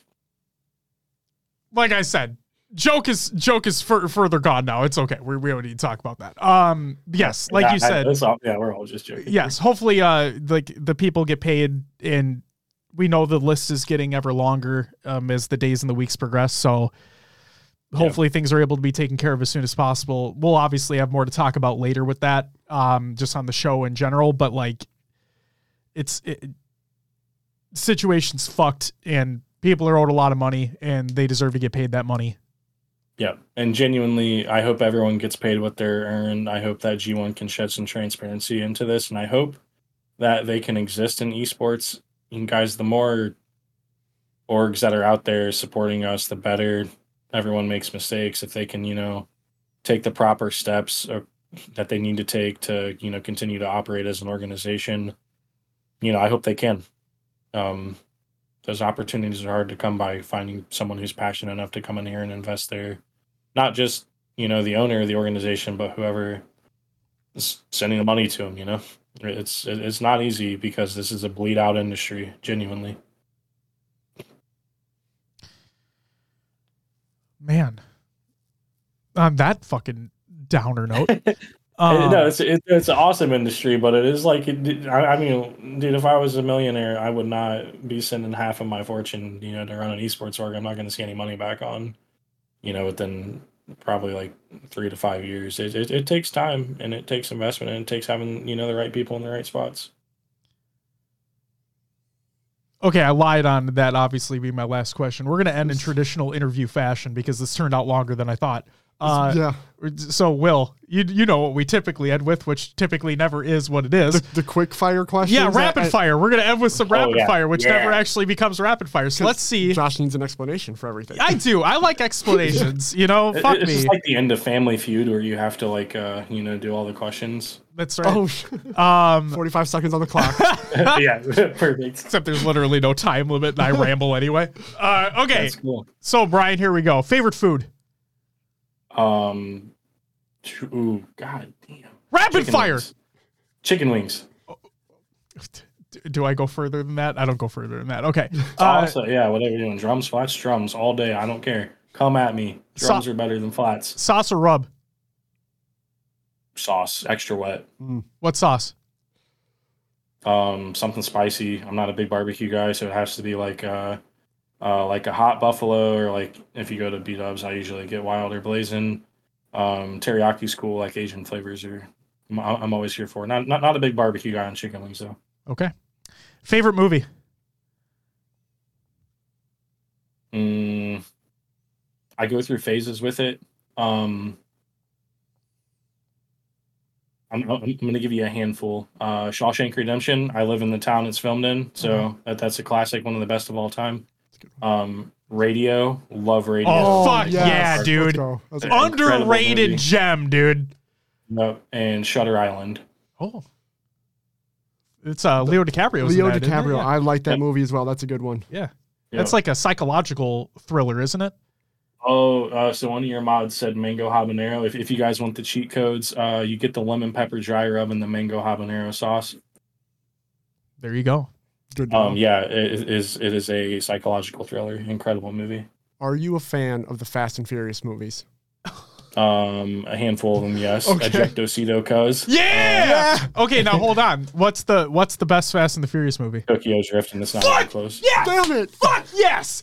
I'm never gonna win yes! this argument. Yes! I might as well Oh just my walk out God. of the room now. God None of this is scripted, ladies and gentlemen. None of this is scripted. None of this has been vetted. That motherfucker across from us said that Tokyo Drift is the best Fast and the Furious movie. And yes, he's a thousand percent correct. Fuck yeah. I'm, I'm replying to chat and answering your questions at the same time. I have two eyes, right? Yes. Um, Yeah. Yes, you can mix the sauces and thoughts on the Burger King jingle. Mid, mid at best. Oh, Riz loves that jingle. Thank you so much because I it's I think it's stupid. Come on, guys. Rapid fire. Where are we at? Yeah, Sorry, I'm I- so I focused on had to- Tokyo Drift right now. Um. Oh my god.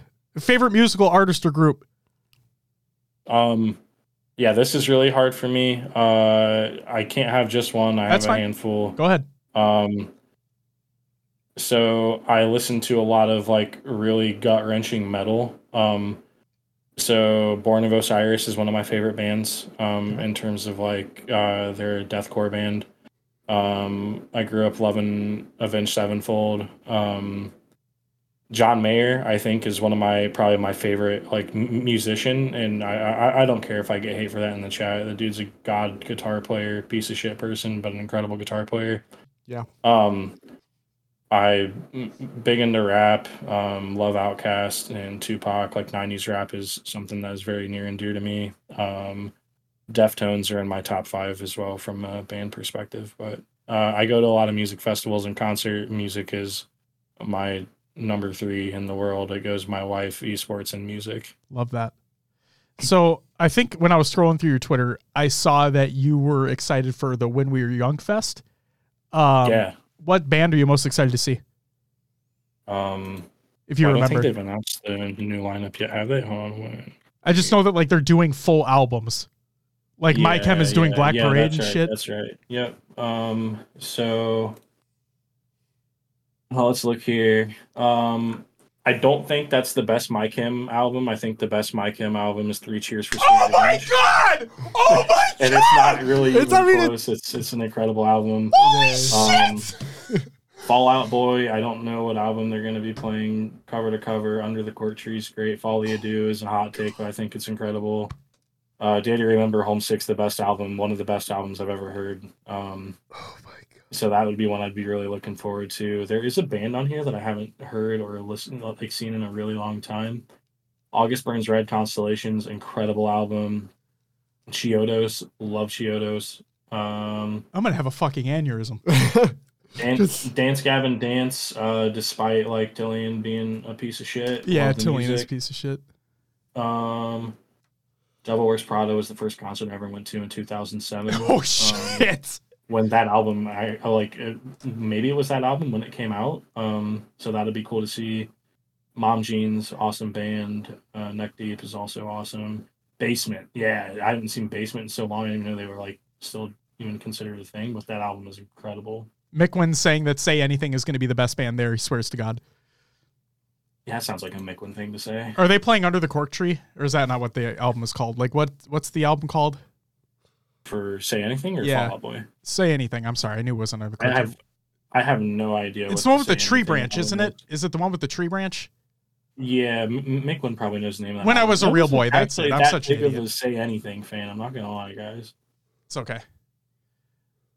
Oh my god, Um, I'm so happy that you said that Three Cheers is the best My Chem album because you are you're two for two on great takes right now.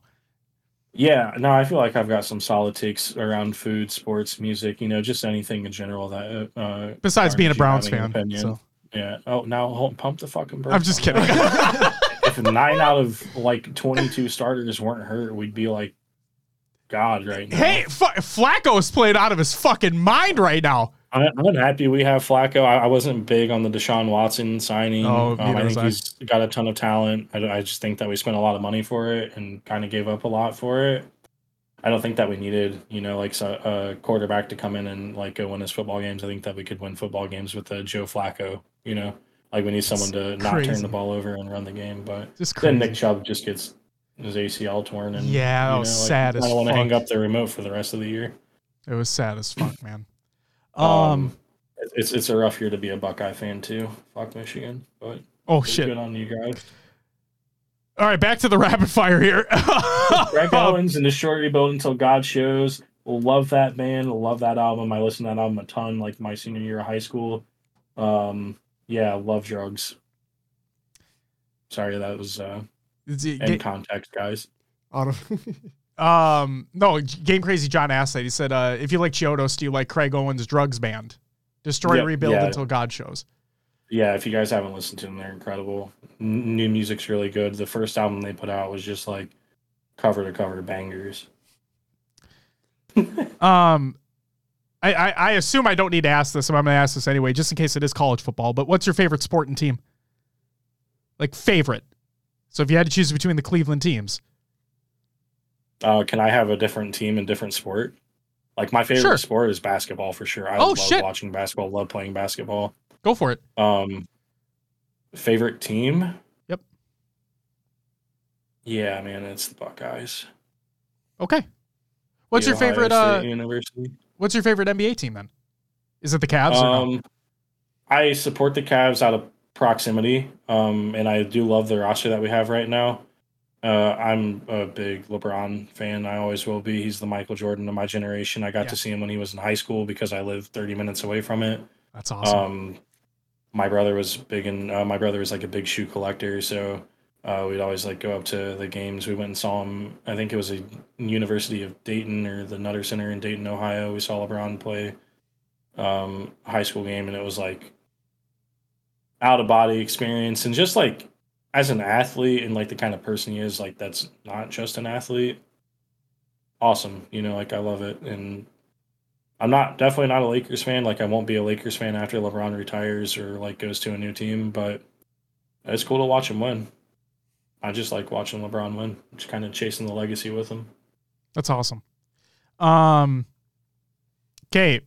Uh, so you said you really were getting into hev- heavily into Halo within the last year or so, but uh, I'll just ask you because this is always a controversial one. Favorite Halo game of all time? Uh, Reach, for sure. Three is probably what I consider to be, um, the one that I like got into Halo with. Uh, like my best friend, I used to go to his house after uh, like high school and just play with him all the time. But some of my like most fond memories of my life are hanging out with my best friends playing firefight on Reach till like six in the morning.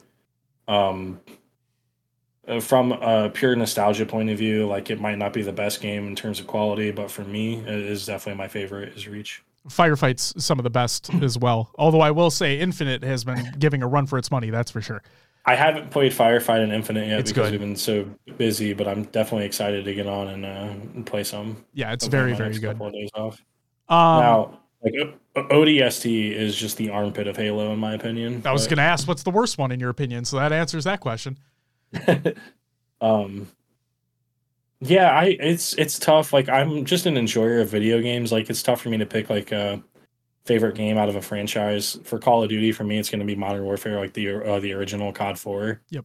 um counter strike is going to be source. I, I love source. I spent most of my life on it. Um but i think they're all great in a lot of different respects and i'm just a person who enjoys games competitively so a- anything i can scratch my competitive itch on i'm to enjoy uh, a lot of fond memories with Reach and Halo 3 though. And Halo 2, uh, another one of my buddies in high school had like a like his mom's like laptop that we'd play Halo 2 on. It was fun. Um, I was like definitely too young to understand what the hell was going on, uh, really, in that like that kind of video game. Because at that point, I really only ever played like sports games. I was a big athlete before I got into gaming. So, So you said you're a big Wings fan. oh yeah. What's the best place for wings in Ohio? Um, man, that's tough. I've had a lot of good chicken wings here. Uh, so if you're not from Ohio and you're planning to come visit, it's not actually hell, but yes, Jesus is real, and you'll see the billboard when you're here. Um, uh, but it's uh, it's, it's actually a pretty cool place. Um, I think the best chicken wings I've had have been at a pub in Ashland, Ohio called O'Brien's. Those were incredible. And uh, if you ever go to Amish country, I just I was like, why would I want to go to Amish country? I mean, esports is like the best food you're ever gonna have. Just like some people who don't use their cell phones using recipes that are like 150 years old is is gonna be some like stick to your rib shit. But it is like those are some good chicken wings. All right, good to know.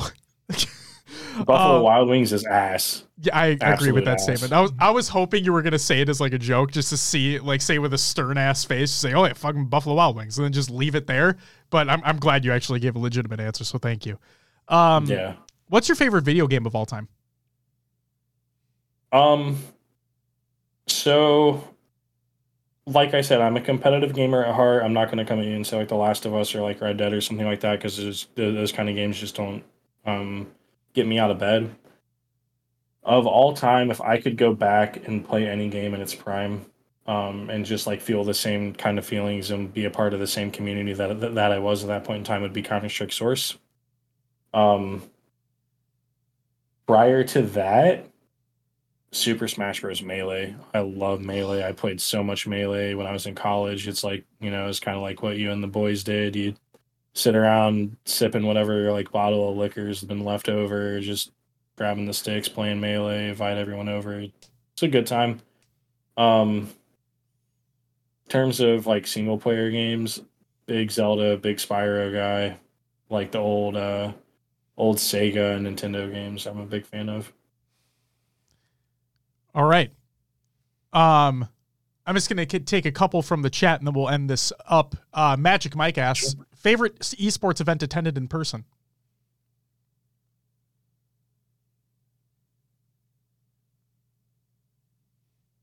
for the sake of not like having to go back through my memory a ton, the SSG Halo event was off the chains. Um, but if I had to go back in my memory, it'd be like one of the uh, MLG Columbus CS:GO event was a lot of fun too. Awesome. Um, and then give me one second here. Will, did you have anything you wanted to ask off the cuff? No, we've covered covered Someone a lot. just said Ice House and Smash Bros, and that makes me want to vomit. Ice House. Okay, so like we played uh, Tall Boy Roulette at like all of our like parties we have, like we'll throw like a friendsgiving or whatever, Mhm. and someone unboxed an Ice House and watched them shotgun it, a 24 ounce Ice House, like ice cold. Oh, oh, there's nothing worse. Like n- nothing makes me have like gut rot more than the idea of like a Bud Ice or an Ice House or like a Milwaukee's Best Ice. Jesus Christ. Um Okay, last one from from Daddy in the chat, and this isn't a hair for teeth question again, so don't worry about that. Um Yeah. he asks, it's a zombie apocalypse, and you only get one Halo weapon to use in a fight to fight off the horde. What weapon are you using? You have limited ammo, 100 clips. Damn. Um. Like, is Do I get to pick like the was gonna say gassed thank up uh, um, Husky raid weapons? Fuck it, yeah. Why- it's why your not? it's your choice. I want the uh, uh, the arcane. Oh, the uh, arcane sentinel beam? sentinel beam. Yeah, and it's not even close. That's That thing fuck th- now here's the here's the problem though. That thing burns through ammo incredibly quickly. yeah, but don't, don't don't I get hundred clips? You get 100 mags, yeah, but it goes like if Oh, you if 100 you use that in comparison to the normal sentinel beam, like it drains r- so much fucking faster. Yeah, but I'm one shotting these zombies, Okay, you're not wrong. And nobody said I didn't get like uh, uh like a repulsor or a grapple or anything like that. So maybe I'm just agile as shit. A, All a question that uh, uh, one of my old players used to ask me all the time is, "Could you kill a mountain lion with your bare hands if it was between life or death?" Of course I can. Pocket sand, blind the thing, get him from behind, dead. You heard it here, folks, from from Bryon himself. Um, Bryon, thank you so much for taking the time to chat with us tonight. Um, I hope you had some fun. And uh, thank you for enlightening us on the native uh, roster, on native gaming in general, your role within the organization, and uh, just shooting the shit for a little bit.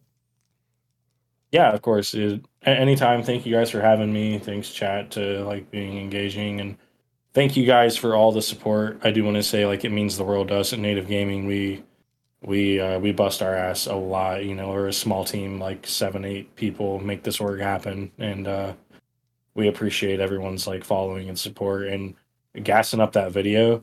That is like one of the biggest announcement videos in Halo history. By the way, it's up to almost three quarter million views Holy shit. thank you guys so much for all the love on that um and just in general like i can't tell you guys how much we appreciate the support and we hope that we can keep making new fans and keeping you guys coming back Well, we Yeah. appreciate you guys, and uh, it, the thing, the thing that I appreciate kind of the most here is that, like, obviously this is our first opportunity really talking to you, but uh, we've had conversations with Dean as well, just like in person at events, and it's always, it's so amazing. Like, not only putting a face to a name, but also seeing how engaged everybody is, like at, at the organizational level and attending these events, being there in person, being engaged with the audience, communicating with everybody, and just being like, hey, we're all normal guys here. We're all just here to have a fun time and watch our teams compete and just be engaged. And so I, it's just something that I appreciate. So thank you all for that as well.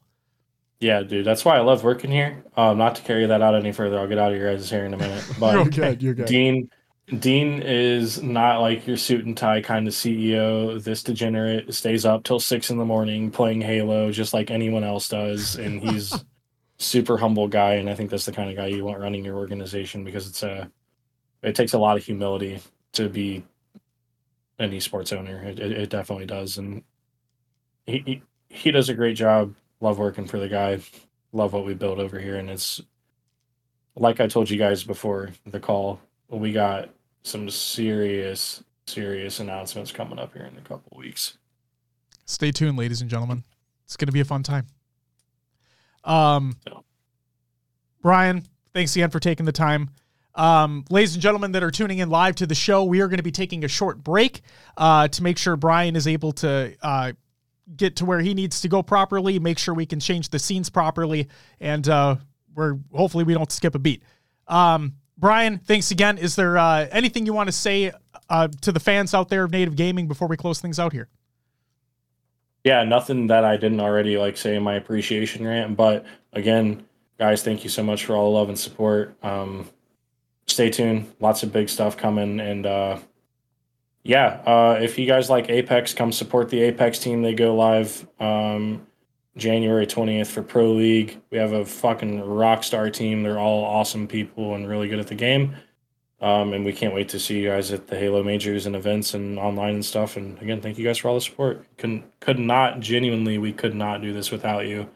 And I mean that like to the point of where it's like we look at the messages you send us on Twitter and like all the love that you guys give us, and it, it is not, as I alluded to in this conversation already, it is not a great financial move to be in esports, but it is if like you know like you're that's the kind of feedback you need to keep you around you know like that's the kind of like okay it's all worthwhile so thank you guys so much absolutely ryan thanks again hopefully we chat soon yeah, of course. Anytime, guys. Fuck yeah. Will, you already hit the you already hit the thing, but I want you to hit it again. What's what's what's the segment we got right now? Roster Okay. Go ahead. Roster Mania. Here we go. Native Gaming. We just talked to Bryon for quite a while, but yes, they officially signed Neptune and APG and they said a new era of Halo is here. Welcome to Native Gaming. So down to one roster. Yes. Sounds like it's just going to be Native Halo or Native Gaming. Yep. And it is APG Mikwen, Neptune, and Kuhlect. My brain just based on Kuhlect for some okay. reason. Renegades plus Kuhlect. Pretty much. Yes. Indeed. Um, Optic finally put out their official statement that Dead Zone has signed with them. So they said, "Welcome to Optic Dead Zone," or "Welcome Optic Dead Zone." I will be calling him Zane. Because I feel like it just rolls off the tongue easier than Dead Zone. I'm gonna call him Dead Zone. I'm probably still gonna mess up and say Penguin every once in a while. I do the exact same thing. It's been gonna, years as Penguin. I'm gonna try to call him Dead Zone. Yeah. Um, remember Sub Zero? Yeah. For a very very brief amount of time. Um, wasn't that like a off season thing or I know Halo Five? It was during Halo Five, yeah. Yeah. But uh, the, the other thing I want to add is um, with the optic one with Dead Zone, uh, man, it's like Papa Lucid was right the whole time. it's crazy. Remember that? Remember that whole thing? Um, Jesus fucking Christ. Also, as is as was indicated by Papa Lucid, he was here earlier as well. Yeah um, during the show in the chat. But uh, he also did say that they did try to go for Stellar first. Um, and that also ended up being true. So there's that. But there you go. All right. And the last announcement we got this week was by Shopify, Shopify Rebellion. Mm-hmm. They released Rain and stated, Thank you, Rain. Your contributions help push things forward for Shopify or SR Halo. And we wish you nothing but the best. And then they officially signed Suppressed and Soul Snipe. And they stated on Twitter or X, it's always going to be Twitter, uh, welcoming the freshest duo, Suppressed and Soul Snipe, to Shopify Rebellion Halo, joining Cykul, Mental, and Coach Bestman. We're bringing the heat into a new year. Looking forward to the journey ahead. So the dominoes are starting to fall into place here. Yes. Little by little. Daddy, uh, jumping off what you said, apparently he was willing to go. Um, it's just that he had another year of contract under SSG, and that's why he wasn't able to. But it sounded like based uh, based off what apparently what Trippy said. I'm saying apparently because I didn't see the part the clip from the stream, and the stream isn't on his vods. But apparently, uh, Trippy said that they did go, originally go after Stellar. Um, Stellar was on board, but he had a year left on his contract with SSG, therefore unable to make that happen. Who do you guys think SSG is picking up? we are not able to comment because we know who they're going to be picking up. So just wait for the announcement, Frankie. Um, speaking of which, I want to say this real quick since we are on the topic of roster mania. Um,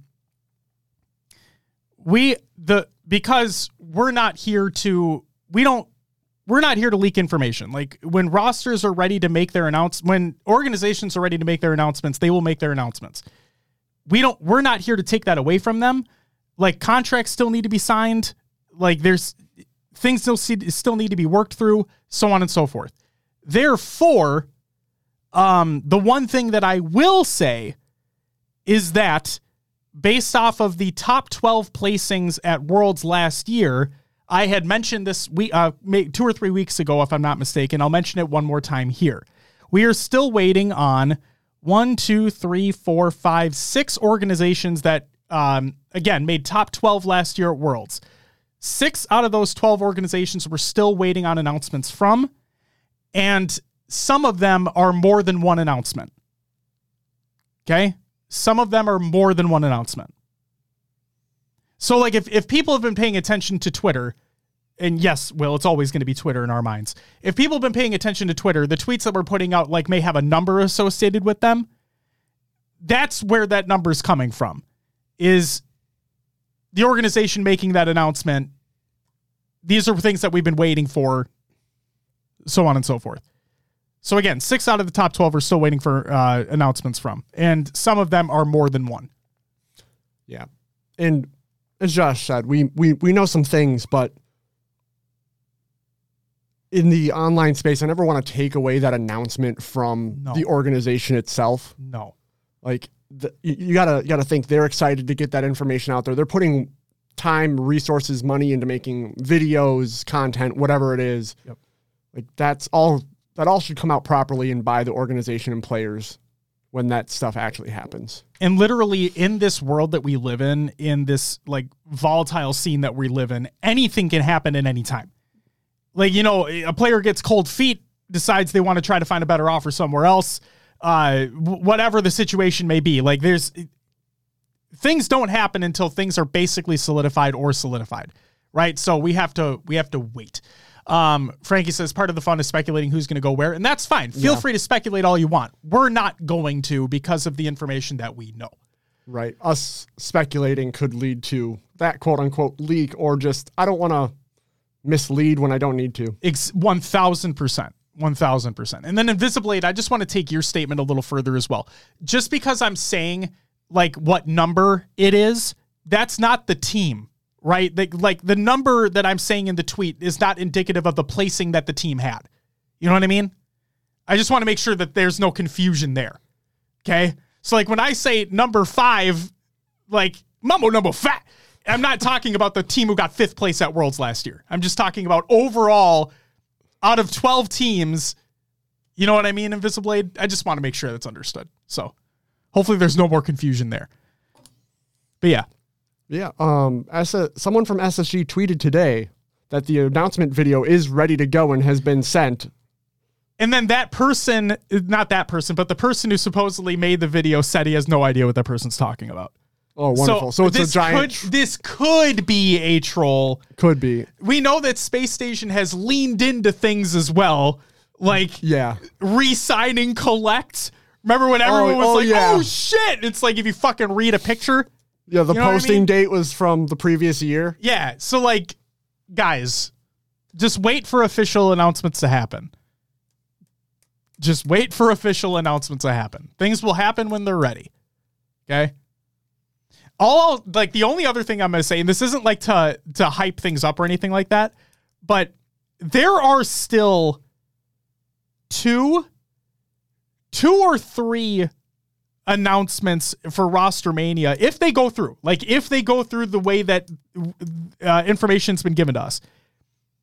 Like there are two or three that are f- fucking crazy. So again it's not to lead people on or anything like that. It's just i i nothing is official until it's official. Anything can change at any given time. So if these things happen just this offseason has been the craziest that I think I've ever seen.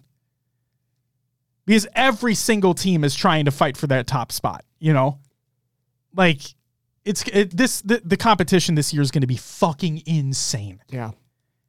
insane. And, and what happened literally last year, Will, or literally just this last season? Every event got better.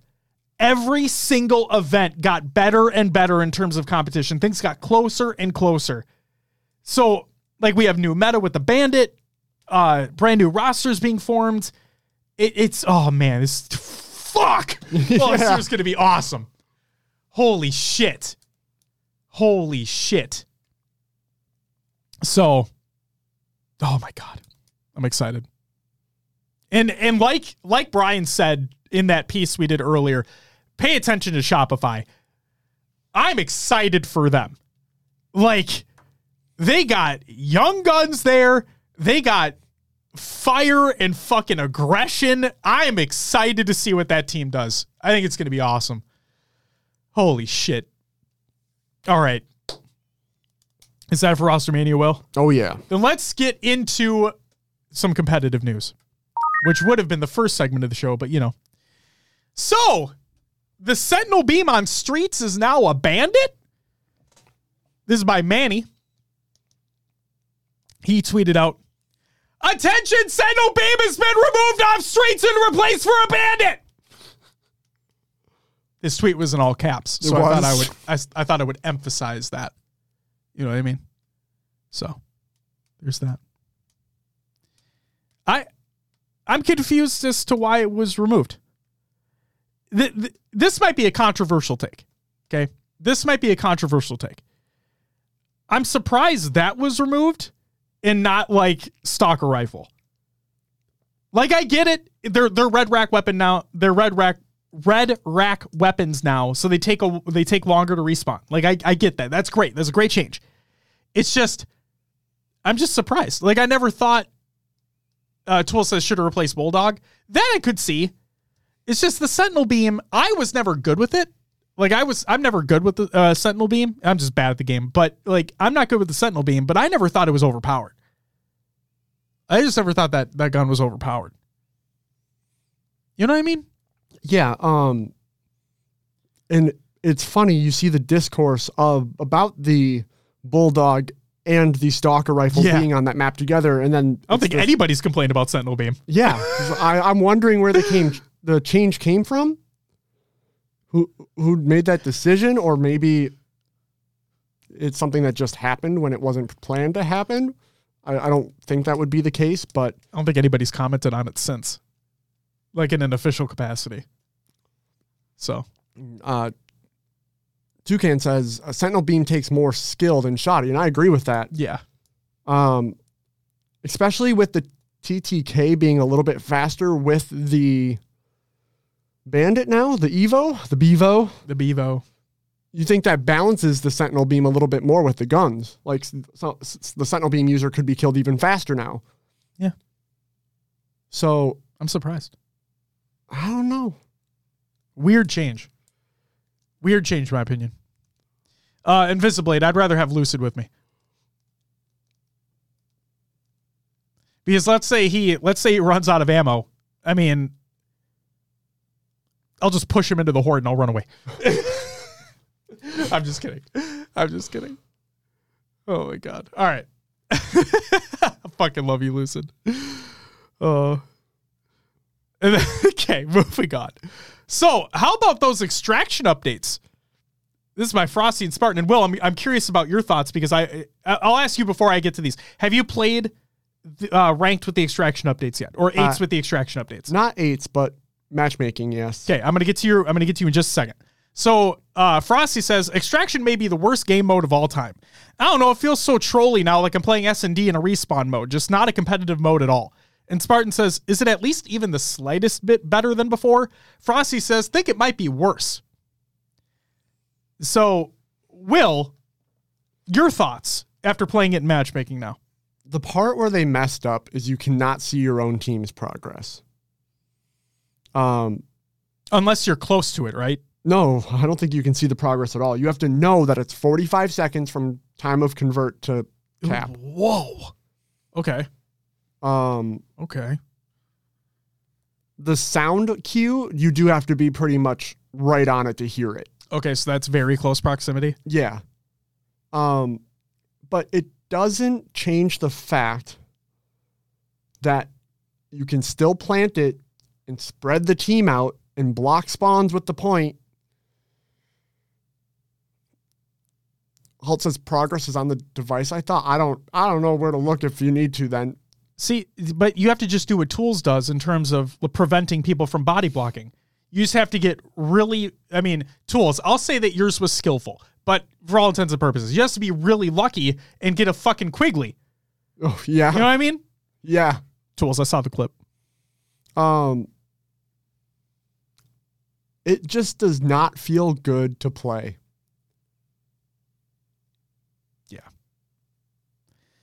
I felt that way before, and I'm I, I feel like I'm an extraction apologist because I was excited for the game mode coming in, um, because I liked it in four, and I thought it was what really set four apart. Um, regardless of four not being that very much of a competitive title, shocker, I know, and said it multiple times. I the three four three set a good track record on like uh, revamping modes for Infinite. At least in my opinion, I thought they have. So I was excited for Extraction to come in. And then no, it it didn't work at its first iteration, and I don't think it. I I haven't even played the updated version yet, but I after seeing it, I don't believe it plays well still. So.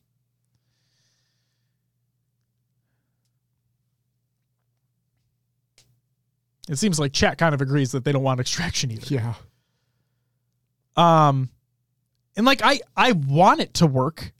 I'd love more than anything for it to work because I like more variety, right? And I know like a couple people in chat have said we want more maps. I agree with that. I would love more like this might be another controversial take, but like I want more dev made brand new maps. I love a remake as much as the next person. Don't get me wrong. But when I'm playing a new game, I want new experiences. And I would love for them for there to be brand new maps to play um whether it be with new modes or existing modes. I just want. Uh, that's all. That's all. So. Yeah, extraction still not it. Yeah, and you know, I'm sitting here thinking like what improvements could be made even from where we're at. And it's like, well, if you make the zone have to be like in like it planted in a specific spot, that is kind of just then King of the Hill with extra steps. Yeah. That that comparison was made last week, I believe. Yep. And maybe that's it. Maybe we do not need another zone type game type after we already have King of the Hill and Strongholds. Mm-hmm. And then you add extraction on top of it, which is a zone type game type. But again, without the disadvantage of being in those zone type game types, right? Yeah. Because with extraction, everybody can leave. It's still a 4v4. You know, it's a 4v4 while you're. I, I guess you could say the same thing about King of the Hill, but you know where someone is at all times. Yeah. If somebody's in the hill for sure. Yeah. Absolutely. Um, because like uh, I forgot who was talking about it, but like there were there are clear disadvantages for like being the team in the hill, being the team with the oddball, right? You Yeah. have a visual indicator over yourself if you have the oddball. Your team is at a clear disadvantage because that's one person out of the fight. If you're if you're playing King of the Hill and one player's in the hill, your team is at a clear disadvantage because you know where one of the person on the enemy team is at all times. Like it's yeah. And Tou- Toucan just says the same thing. There's no attacker's advantage like there is in every other mode. yeah. Yeah. Agreed. So yeah, I mean, realistically, if your team gets a pick and you have your you have the extraction device going, you're scoring, Mm-hmm. you get a pick, and it's it doesn't like the attackers don't have a chance at some points. You just have to outslay. It becomes Slayer with like an objective mode after the fact. But let's say you even you even outslay to get like four dead or whatever. You you don't know if that other team is going to get a good spawn. Right. Like that team could like you could be you could be planting in uh, you could be planting B on live fire, right, or like back green, whatever you want to call it, and you out you get four dead, um, or the enemy team planted there, and you get four dead. You're gonna make a push on it. What's to say a fucking enemy player doesn't spawn your garage? You know what I mean? Yeah. Like you could just be absolutely fucked on somebody spawning and just screwing you over right off the bat when you clearly had the advantage on your setup and trying to convert. Yeah. Yeah. Um. Gosh, I had a point and I for it just it just went out. My apologies. Oh, um, this was before the updates, but I saw a stat somewhere that said in pro play, and I, it's been the off season, so I don't know if there have been scrims or they're taking like Twitch streams or what, but whoever first plants the point won that point like 80% of the time. Mm.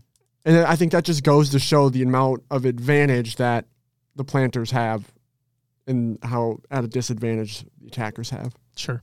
That makes sense.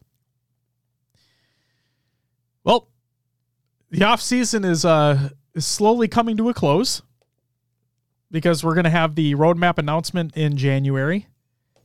And uh they we don't have a pick band system. And uh if that fucker's still in the rotation, I have a feeling that people are gonna be pretty mad. So we'll have to wait and see. Yes, we will. We'll have to wait and see. That's it for the competitive news. Your upcoming tournaments of the week presented by noobcombo.com. Check out noobcombo.com for all your Halo esports needs. On Thursday, December 14th, we have the Halo Agent 2v2. On Saturday, December 16th, we have the EHL Winter Series playoffs. We're talking playoffs or what?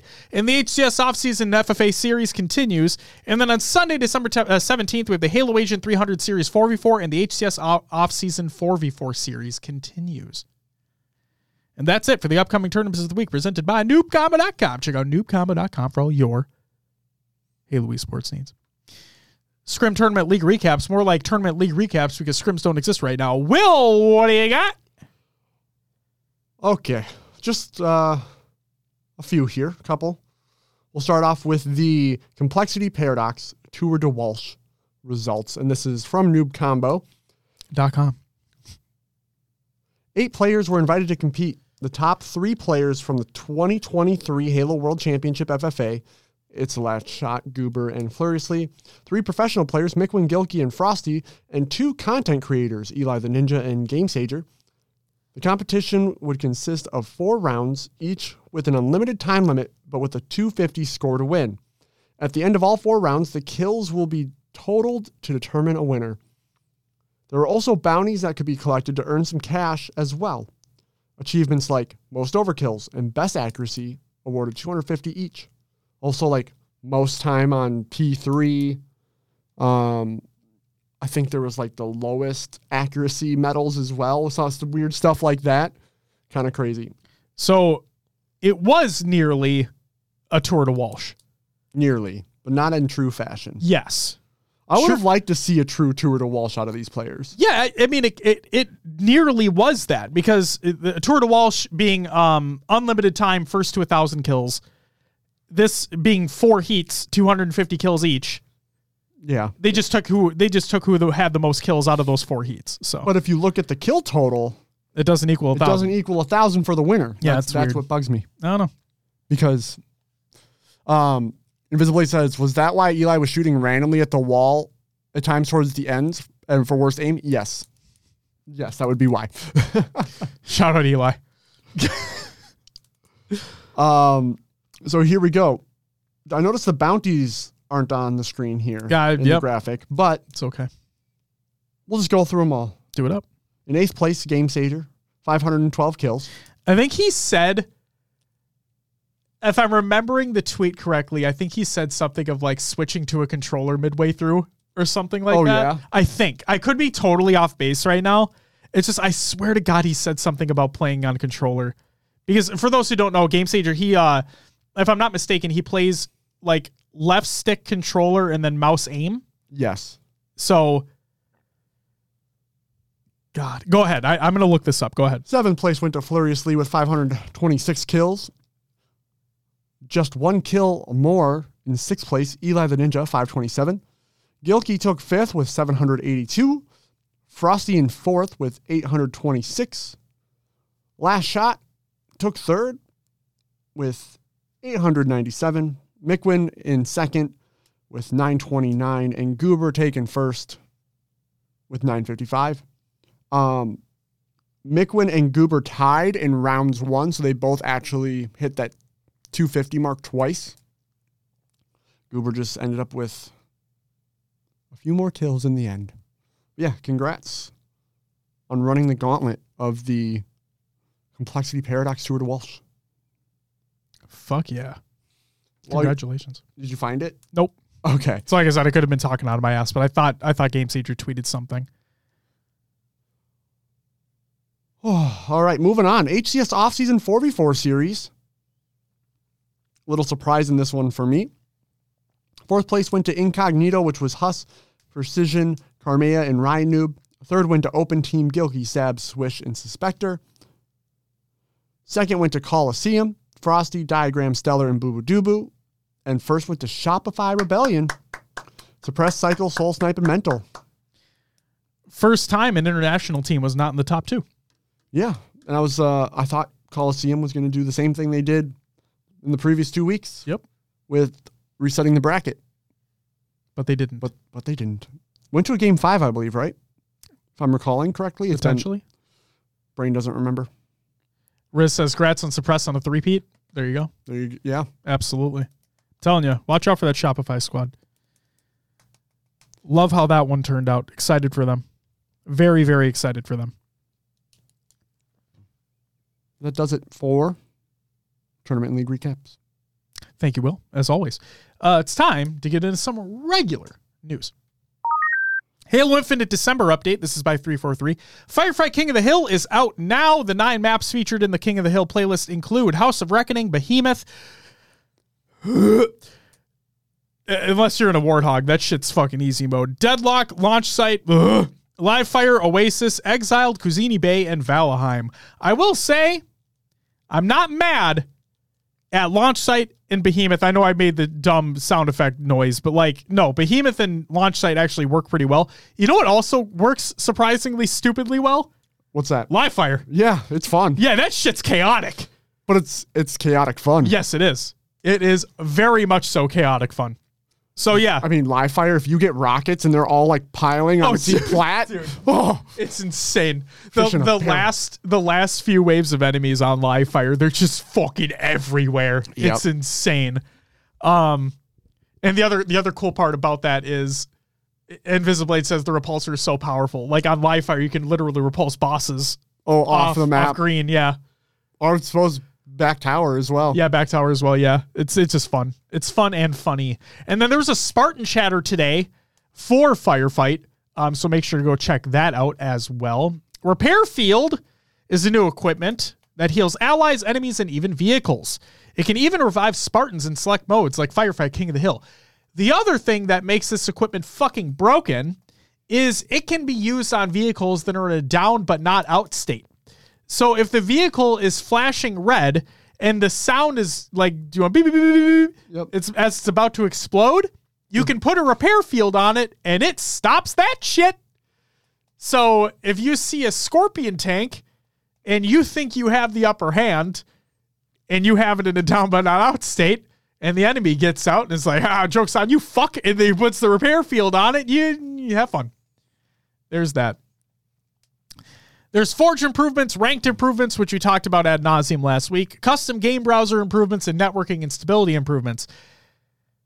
Um, we'll talk about that in just a second. Halo support update. The Halo 3 Refueled playlist is now a staple playlist for Halo Infinite, meaning that there are no there are currently no plans to rotate the playlist out of matchmaking.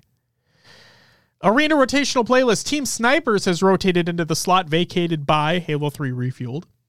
And two playlists were added for Firefight King of the Hill. They feature the same maps and modes, but with different difficulties, normal and heroic. A legendary difficulty version of Firefight King of the Hill is available in custom games. And here's an additional Halo Infinite update by Halo Support. Squad Battle. Squad Battle now features the latest networking updates. So, The networking updates were originally trialed in Firefight King of the Hill. Now it's in the squad battle playlist before they transition to other playlists as well. So if you wanted to check out the new networking stuff that they're working on over at 343, go ahead, check out the squad battle playlist. Have you played any yourself? I have not. I strictly have only been playing Firefight. Been playing a lot of Firefight. I tried two squad battle games to see how it would go, Okay. but I've never had a game under 50 ping. How did it feel with higher than 50 ping? Um, spongy. That's the only way I know how to describe it. Okay. It didn't feel firm. N- no. Definitely not. Yes, Invisiblade, I did see Mint Blitz's summary on it. He says it still needs work for all intents and purposes. Like it's a long, it's a long tweet, but like, yeah, it, it needs work. Yeah, it felt um You know when you play Forza Motorsport? Yeah. And you jump over to Horizon and you're like, "Oh, this is more arcadey." Yes. That's how the network update felt to me. Like Halo felt more arcadey than it did prior. Which doesn't make sense, Not to me, no.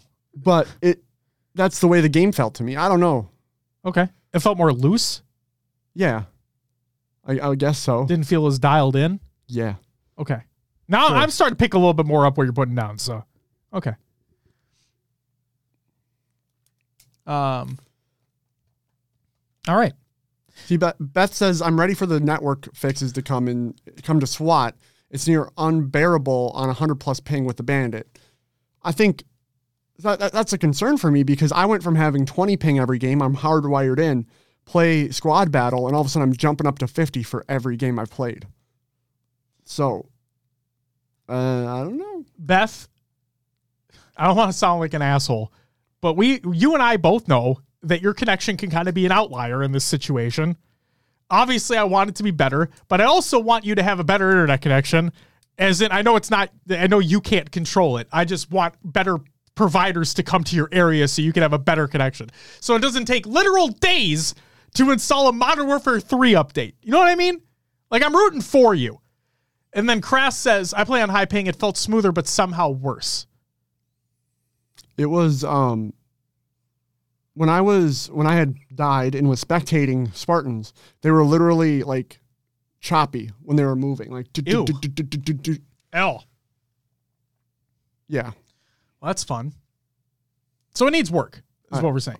Yeah, in a in a multiplayer sense, not in a PvP sense, not a PvE sense. Yes. Yeah. Agreed. Um, also, I will say, in terms of firefight, there were times. Now, I don't know if this is because of the networking stuff. Okay. Like I said, I've been playing a lot of firefight, and that's strictly where my multiplayer has been. Okay. So I, I haven't really been able to compare to like just general matchmaking without these networking changes. But at least in the firefight playlist, something that I've noticed on a semi more consistent basis is that I feel like my guns wouldn't fire when I'm pulling the trigger. Whether it be a bandit shot, whether it be a different weapon entirely, just I feel like that's been happening more often than not, or more so than it has before. And also, like sometimes maybe hitting the button to reload and it wasn't reloading right away just weird things like that. And I know it's not the controller. Like I've it's this has been with multiple controllers.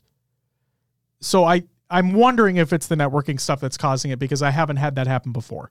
Or at least it wasn't nearly as noticeable as it was there. Sure. Um Yeah, Invisiblade, I think we're experiencing the same thing, so Thug says, you know that Squad Battle and Firefight are on 30 tick servers. Can you confirm that, Thug? Like, also welcome back. It's good to see you. But either way, so there's that. Uh ranked tactical, aka SWAT, has replaced ranked doubles because God forbid we have more than two ranked playlists in the fucking video game. And then from Heinz, he says it includes an updated map list based on community feedback, and of course, Bandit Evo starts. Good luck, have fun. And then the map Sylvanus, wh- uh, which is a refreshed version of the Halo 3 map Guardian, has been added to ranked SWAT.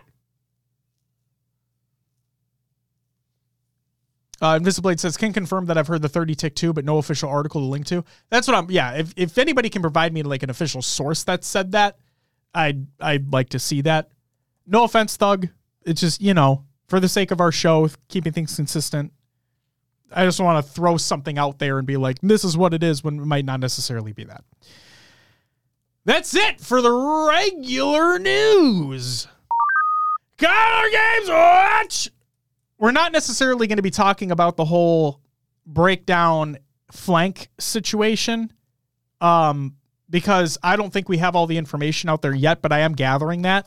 So for a future COD of the Games Watch segment, I would like to talk about that when more information is out surrounding that. Um, so please know that we're not like trying to divert away from it or anything like that because – yes, we are primarily a Halo show, but that like the one thing I will mention on it, and this is not knowing everything about it, okay? So let me preface that. Is when um when Zoomaa came out and was talking about how it feels like uh the CDL is preventing them from or like wanting to prevent them from doing the flank and then Scump maybe from doing the breakout with uh, Methodz um and then like oh they're they they they don't want you to watch the games or whatever whatever the situation is again as somebody who is not fully versed in it all and doesn't know the entire situation my off the cuff thought about it was where's the rule that like correct me if i'm wrong chat will anybody correct me if i'm wrong but to my knowledge, the CDL doesn't have quote unquote broadcasting rights like the NFL. You know what I mean? Yeah. We're like with the NFL, you can get you can get in trouble and fined if you are streaming the games because that's that's NFL shit. You know what I mean? Like that's why I assume official sports broadcasting television and like sports television media has the rights to be able to show clips during games and whatnot. You know what I mean? Like yeah. like an undisputed, like a herd, like a first things first, like uh first take, so on and so forth. They can show clips because I think they have agreements with that, with the league. I don't think the CDL has anything like that. It's like what's preventing like for example, what's preventing us literally right now bringing up the YouTube VOD of the Call of Duty League matches over the last week and just talking over them. What's preventing us from doing that? Because that's what they do. Right. Um You're talking about the flank themselves. And and the uh the breakdown. Yeah. Yeah. Like am I off my rocker right now? Like I don't do, do they have broadcasting rights? The well, CDL? clearly I don't know everything about this. Yeah, I know I that. I don't either. Like YouTube has bought the rights for the matches to be live streamed. So let me say that right now because that is what I have here. COD, uh, COD League 2024 streamed exclusively on YouTube. This is by Esports Insider. They say the Activision Blizzard owned Call of Duty League will be broadcast exclusively on YouTube for its upcoming season, the league has announced. This marks the second time around that the CDL has decided to air exclusively on the Google owned video platform. Terms of the deal were not disclosed. And that's just it right there. Terms of the deal were not disclosed. Maybe they. Maybe they're trying, like, maybe that's the effort is that YouTube is trying to lock it down, be like, this is our broadcast right because this league sold them to us. So therefore, maybe. it's like the NFL or YouTube would go after anyone else who is broadcasting it that doesn't have the right to. Um, Thug, if you were trying to post a link, can you just DM it to me? Um, because I, if I try like if I permit you to post one, Twitch is fucking. It's still not going to let you fucking post it. So, oh, it's a screenshot. Yeah, send send it over. Send it over, please. Beth said it's just dumb that you know good and well that they uh, they use those watch party numbers to help them get their money grab them an exclusive ex- exclusivity deal, but then don't ensure those creators that help them aren't protected and able to keep them doing what they're doing on the platform of their choice. Crass says DMCA is such an enigma. You got to poke and prod and see. And then uh, Invisiblade asks, does HCS? I will just say this. Like, it doesn't matter if you're an official watch party partner of the HCS for whatever event. To my knowledge, you can do a watch party and have the stream up whenever you want. I haven't heard anything in regards to anyone from the HCS or Microsoft like hammering down on folks that do that. If anything, I feel it's encouraged. I don't want to speak for them. I'm not trying to speak for them. It's just like from the outside looking in, that's what it feels like. It's like, why wouldn't you want eyes on your game from another content cre- like you know what I mean? Another content creator's audience. I get it. Maybe that's the separation. COD is held up here. They think they're on this pedestal. Mm-hmm. And maybe that's why they think they have the right to do that. Um, Thug, thank you for the screenshot. Uh, circling back on the tick rate for servers, um, he sent me a screenshot from an FAQ on a Halo Waypoint article uh, for the Halo Infinite online experience from a while ago. And it states our 4v4 matches run at a 60 hertz tick rate, and big team battle games run at 30 hertz. In future online campaign co op, will run at a 30 hertz tick rate as well. So if we're including firefighting the big team variation here, then it would be 30 hertz. Thank you, Thug, for that.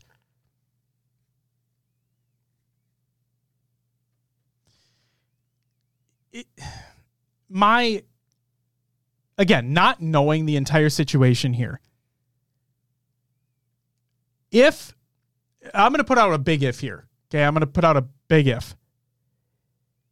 If there is no, because we don't know the terms of the deal, like you said, Will, we don't know the terms of the deal. But I'm going to say hypothetically, if there is nothing within the terms of the deal that specifically states that people can't do this, then let them fucking do it. Well, fuck, I don't, because it sounds like if there is an official ruling, right? Like in the terms of whatever, if there's an official ruling that states, hey, because we're on YouTube, you can't do this. Why haven't they been provided that ruling? Why hasn't that ruling been made public by Zoomaa, Scump, whatever? Right. Because I would assume that, oh, hey, the flank or the breakdown cannot resume in the capacity that it is doing because of this rule from this agreement that was made. Plain and simple, sorry guys, it's what we have to do. But if there isn't that ruling, I'm speaking all in hypotheticals here, guys. So like please don't take things out of context. I'm this is all hypotheticals. But if there's not a ruling for that, and if I was Zoomaa or Scump, if I was the flanker, the breakdown, I would look at this as I'm going to fucking do what I want because you clearly don't have an official ruling for me. So fuck you. Like, we helped build these things, not only communities for us, but like for Call of Duty League in general. Yeah. Like, there's tons of faces that go to watch Scump. There's tons of faces that go to watch Zoomaa. Not necessarily watch the league, but they may become fans of the league because of those personalities. Right? Yeah. So it it's it's fuck. This is crazy to me. It, this again, we're talking about it now, but like I'm I want to have a bigger discussion about this when we have more information. So again, I, I'm going to shelve this right now. Okay, we're going to shelve this thing that's going on right now between the flank breakdown and the CDL, and we're going to come back to it when more information has been revealed and we can have a better formed opinion on how things are going down. Um, but yes, they are being streamed exclusively on YouTube now. That they being the CDL, and for better or worse, you know, leagues got to make money, right? Otherwise, it ain't going to continue. And I know that there's a lot of discourse online whether the league should continue in its current capacity, whether it should be a franchise league, blah, blah, blah, blah, blah. Not going to get into that. All I know is that everybody understands why these things happen money. So it sucks, but it is what it is. Anything you want to add before we move on? Nah, I, I just the YouTube deal after the numbers you saw on Twitch, this feels like it hurts Call of Duty in general. And yeah, like you said, the speculation is this league might not last, and this is a cash grab at the tail end of things to get some money before things go under. going to YouTube instead of Twitch. But we'll have to wait and see. The other thing too is that like Beth jumping jumping off something that I think you said earlier as well, something I want to like hit on here is that the Call of Duty League is like a an organization that it's a business to make money, right? Yeah. That's the sole purpose of a business is to make money. The Call of Duty League is not seeing any of the money that the breakdown is seeing, that the flank is seeing. You know what I mean? Yeah. so it's not because the the the when when I was saying earlier that people may be interested in watching the Call of Duty League because of those personalities, they're not going to go to the official stream to watch it. They're going to go to those personalities.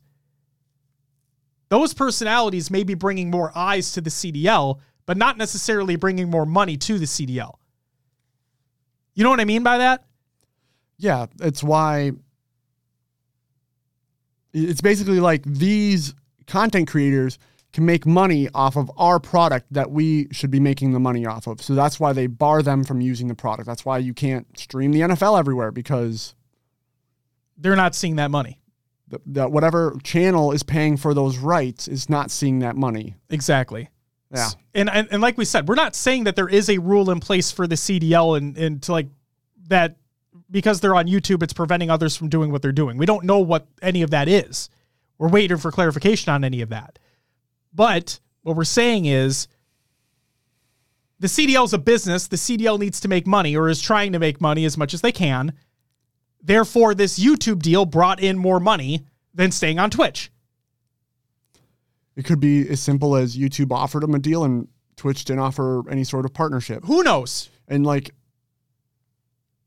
I don't think I see a ton of like subs going off to CDL channel or Why would they? exactly.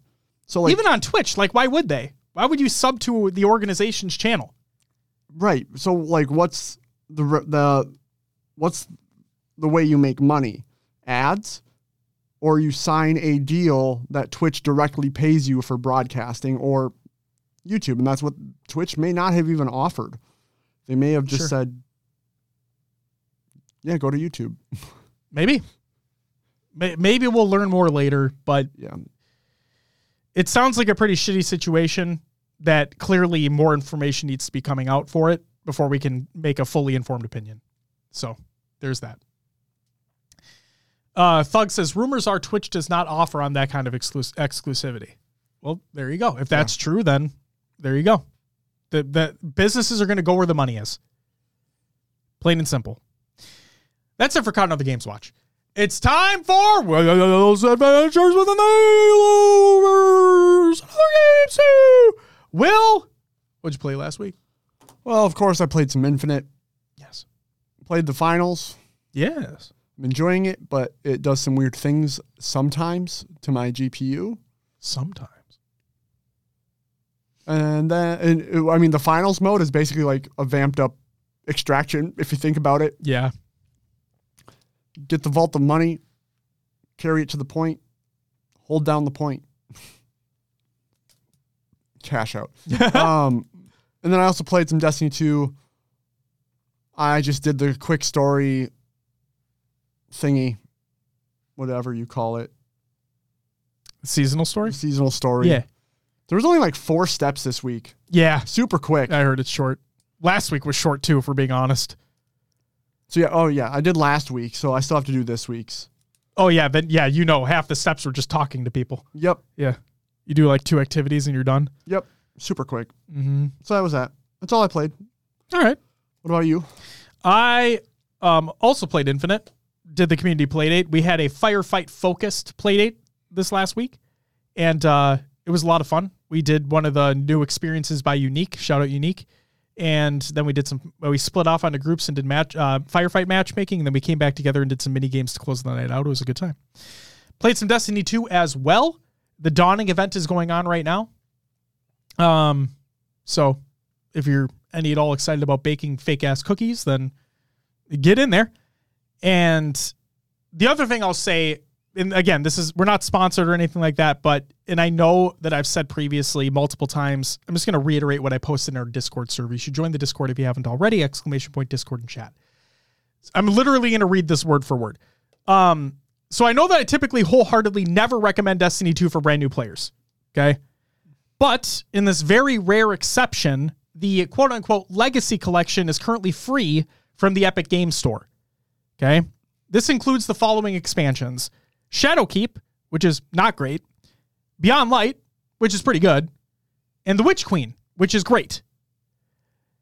And if somebody wanted to get in from the start, not including Forsaken because fuck the Destiny content vault, this would be a great opportunity for PC players. Okay. The one downside is that if you do get this collection from the Epic Game Store, yes, it is free. Um, you would need to then purchase like subsequent expansions or anything else through the Epic Game Store. This does not transfer over to Steam or anything like that. Okay, it all has to be kept within the Epic Game Store.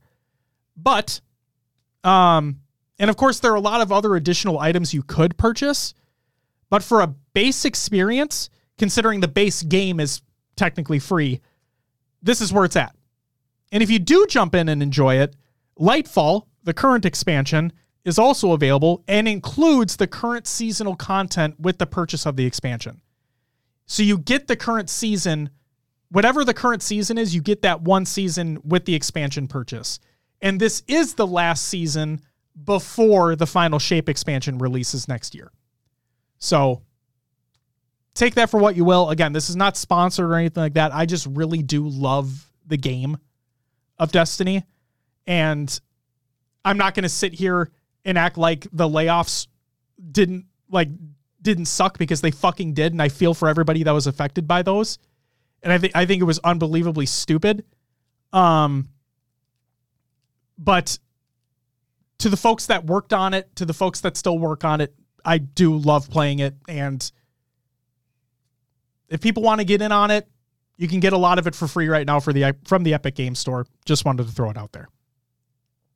So, there's that. The other game I've been playing is uh, Final Fantasy 16. Been jumping back on that. And Riz, I don't know if you're still here right now, but the thing I want to throw out to Riz is that I was playing the other night, and I swear to God, Final Fantasy 16 has the biggest "Who do you think you are? I am" moment in a video game that I've played all year.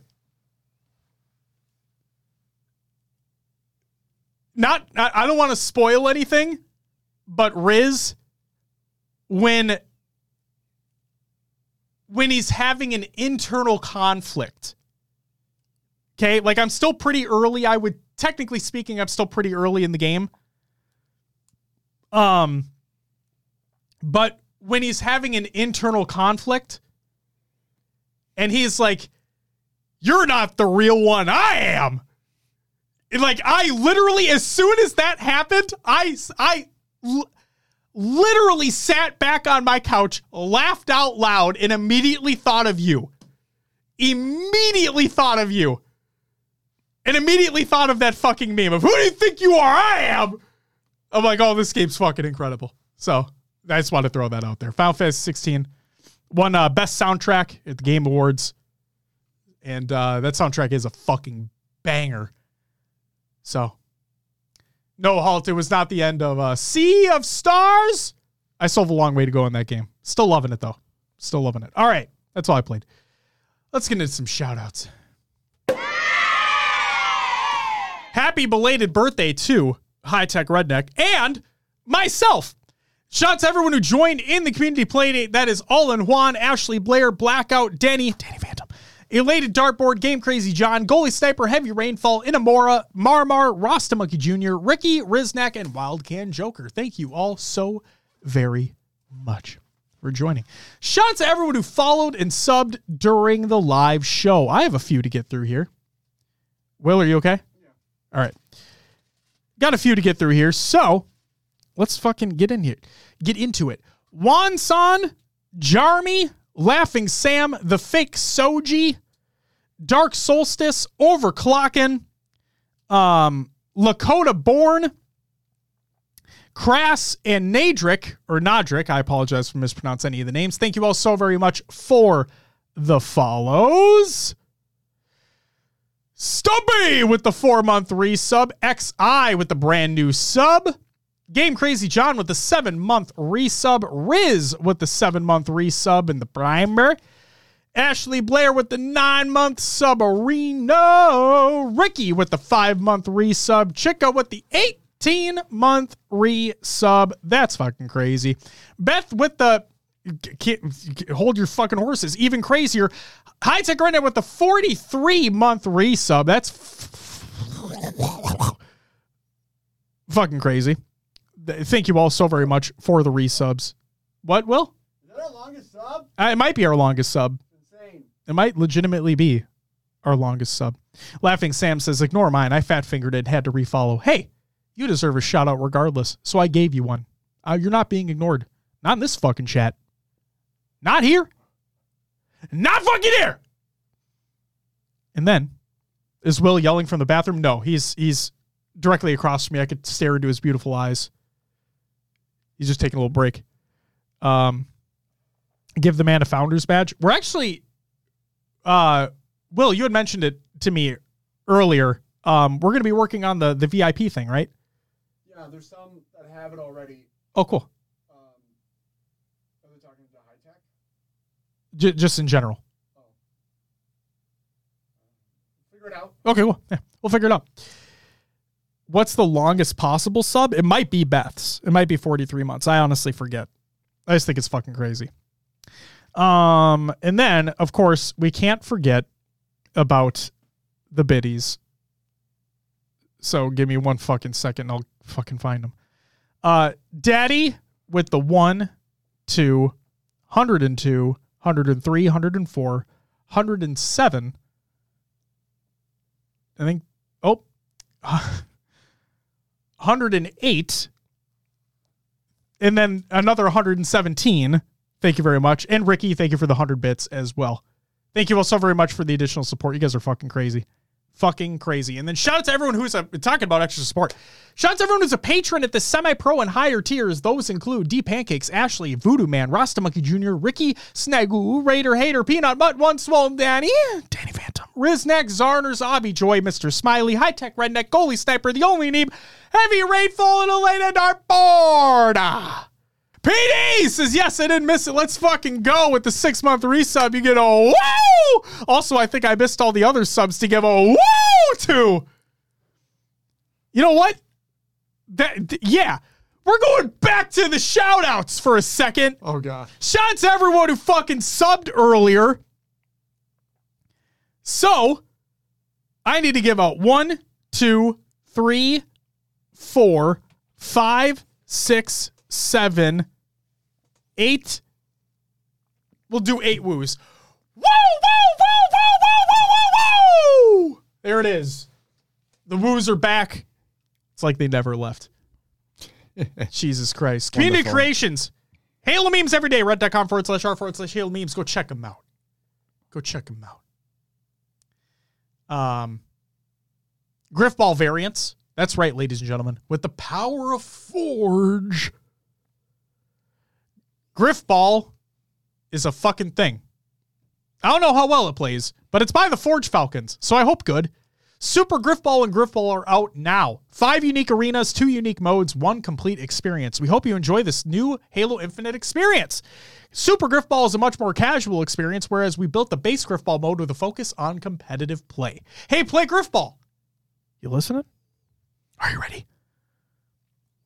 To honor my family, Bound. SSG Team Comms by Halo World Championship 2023 by the HCS. Go check it out. When did you fall in love with competitive Halo? It's another video by the HCS. They're fucking they're putting out a shit ton of amazing videos. Go check them out. And then 343 talks all things Halo Infinite Season 5 and beyond by the Kind of Funny Xcast episode 166. Go check that podcast out for a little insider deep dive into Halo Infinite, which is pretty fucking cool. That's all I got, Will. And with technical difficulties aside, I think it's time for you, sir, to plug the fucking show. All right. Time for the plugs. Time First for the one, plugs? first one, Patreon. We're doing a little extra content for y'all over there. Audio show, video show, Q and A. Go I- check it out if you're interested. I love the most recent Pro Talk plays. Some of the edits that Will Oh. included in the video are genuinely fucking hilarious. So So, uh, did you see the question mark one? No, not yet. Oh God, I'll have to find that for you. I'll just I, I'm just gonna go back and watch the whole thing. Um, so yeah, if you're a patron at the at the uh, ten dollar tier and higher, you get access to that. Um, it's genuinely we we do a lot of musical references on the show, Yeah. and like that show had a lot of musical references, and I like what Will did with them. So go check it out. It's great. Um. Yeah, and I really like uh, off the rails has become us just shooting the shit for an hour or so. Literally off the rails. And it, yeah, this last time we we started talking, I was like, man, we should have like started just recording already because we talked. We like it was our normal pre-show bullshit that we just went through, and Josh was like, oh yeah, I already am. I'm like, oh shit, like Yeah, baby. We almost we almost leaked something on that too. yeah. Yep. But I edited that shit out. Hey, baby, baby. go check out the Patreon. And for those who are, are already subscribed, thank you very much. It is it is very much appreciated. Yes. The support we see. Yes. And I I haven't gotten to this diatribe in a little while. Um if you are a Twitch sub, thank you so fucking much. That's fucking amazing. But if you want your money to go a little further, because I want you to get more for the money that you're putting into the show, consider joining the Patreon. Just give it a consideration. Because, like Will said, for five bucks a month, you get access to an exclusive audio show every month. You get access to an exclusive Q&A every month where you get to ask questions, we answer them, we do it live so you can be there while we answer them or we record it so you can listen to it after the fact so you don't miss it. Um, and then yeah, if you're part of the $10 and up tier, you get access to an exclusive video show on top of the other stuff. So, like I said, if you're already a Twitch on, uh, if you're already a Twitch, if you're already a sub on Twitch, that's fucking amazing. And thank you so much for the support. It truly does mean a shit ton. But I want your money to go further as well. So consider checking out the Patreon. If you don't want to, that's perfectly fine. I just appreciate people fucking taking the time to listen or watch the show. Yeah. So don't even feel need to don't even feel the need to support financially. It's just if you want to, I want you to get more for it. Go ahead, Will. As always, if you want to just take us on the go, give a listen, Ooh. You can find us on all your favorite podcast services, such as iTunes, Podbean, Spotify, and Josh's favorite. Pocket Cast. Still not a fucking ad. It's not an ad. Josh It's just loves it. app. It's a great application. My, I, I'm I'm still a little turned off by the fact they made it subscription. That sucks. It does. But the app's kind of a banger. It blows Spotify's podcast shit out of the water. Fuck you, Spotify. Hey, did you hear about that uh audiobook limit for Oh, yeah. Spotify premium members? Fuck you, Spotify. Remember when we first started? That's all we wanted was to get onto Spotify. Yeah, because it's a pain in the ass to try to get onto. And now it's like, oh, you fucking anybody can get on there. They they bought uh Spotify bought a podcasting platform. So as long as you host with theirs, you're automatically on it anyway. So whatever. Um. Yeah. Um, Peter, you're just gonna have to wait and see. Go ahead. Uh, we have a Discord. Do we? Exclamation point Discord and chat. Oh my god. Is it our- free? It is free. Go check that out. It's where a lot of us hang out during the week. Pretty litty titties. Just as always, from anyone in our community will tell you we are pretty respectful. Don't be a shitter. That's the key. All that crap. Don't be a shitter you're getting banned. I don't fuck I don't have patience for idiots anymore. I understand there's always difference of opinion, but if you have a civil conversation, that's, where the difference lies. That's you the know? key. I just wanted to put that out there. That is the key. Um, social media, right? We're on Twitter, Instagram, even Facebook. Everyone makes fun of like it's all old people on Facebook now, but we're there. We're old, uh, I mean, kind of. relatively I speaking. don't like to think of that For the in- esports in the scene, we're old. Yeah, no, we're we're great We- on age. you know, wow, well, we're great. Yeah, man. on age. That's what I'm saying. yeah. You know, we may be on the older We are side of. fucking great. we- We're older on the esports side of things. That's very true. People hate us because they ain't us. Hmm. Sure. Is that what the kids call cringe? Was that Uh, cringy? I mean, Skirt. God. we also have a TikTok. Oh, that's what we should not be on now. We, We're too old. That.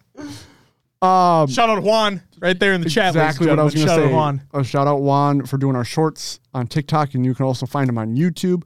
Um, I need to discuss something about YouTube algorithm that we might need to change for our shorts. But anyway, Oh shit. um, yes, TikTok for shorts, YouTube for shorts. Also on our YouTube, interview series, old episodes. Basically, everything is there. Go check out the YouTube. And then if you go to hcsprotalk.com, like I said last week, that's gone. But it'll bring you to evolvedhalo.com. Well, one would say it's not gone, but it is. Evolved. Your home for Halo. Yes, we have partnered with the fine folks over at Podcast Evolved. My voice like cut out weirdly there when I tried to say podcast.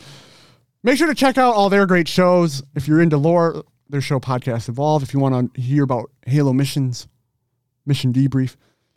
If you're interested in their perspective on the Halo Paramount Plus TV show, Oh boy. they have a show called Halo TV Plus. Season two coming soon. If you're into the Halo books, book club, yeah, pretty self-explanatory. Go check it out. Check it out. If you like the Mega Bloks, mega constructs, sorry, that's what they're called, right? Yes. Yes. They have a show called Build with Blocks. They also go over top Halo news stories and Halo headlines. And if you're looking for any Halo gear, Halo Gear Guide is there for you. Go check yeah. out Podcast Evolved. Fuck yeah. I think that's all I got. Sweet. Well, barring any other technical difficulties, that's all I got too. So, ladies and gentlemen, again, real quick before we actually close out the show, shout out to Bryon once more, uh, the VP of Esports at Native Gaming, for joining us on the show to kick things off. Um, great conversation with him. Bryon, you're amazing. Thank you so much for taking the time. Um, and it's on incredibly short notice as well. Like that was uh, bish bam boom. We were ready to fucking rock. So thank you for taking the time. Really fucking appreciated. Great to get a little inside uh, scoop as to how things happen behind the scenes, and um, super excited to see what uh, Native Gaming are able to do this season. And that's going to do it for episode 317 of HCS Pro Talk. Thank you so very much if you're tuning in live for checking out the live show over on Twitch. If you're checking out the audio version on your favorite podcast service or the VOD over on YouTube, thank you very much for doing so as well. Um, also, another just fucking really big shout out to those who uh, I like. We appreciate every listener, every viewer, whether you're here for a minute, five minutes, the whole time, whatever it is. But I just want to take a moment to give a very special shout out to those who had us in like your Spotify Wrapped Oh, and yeah. stuff like that. That's really fucking crazy. Like you, you had so many other podcasts or songs that you could be listening to, but you decided to spend time with us, and that's it means the fucking world. So, thank you so much for that, and uh, we hope to keep doing this for years to come. And you guys are fucking amazing.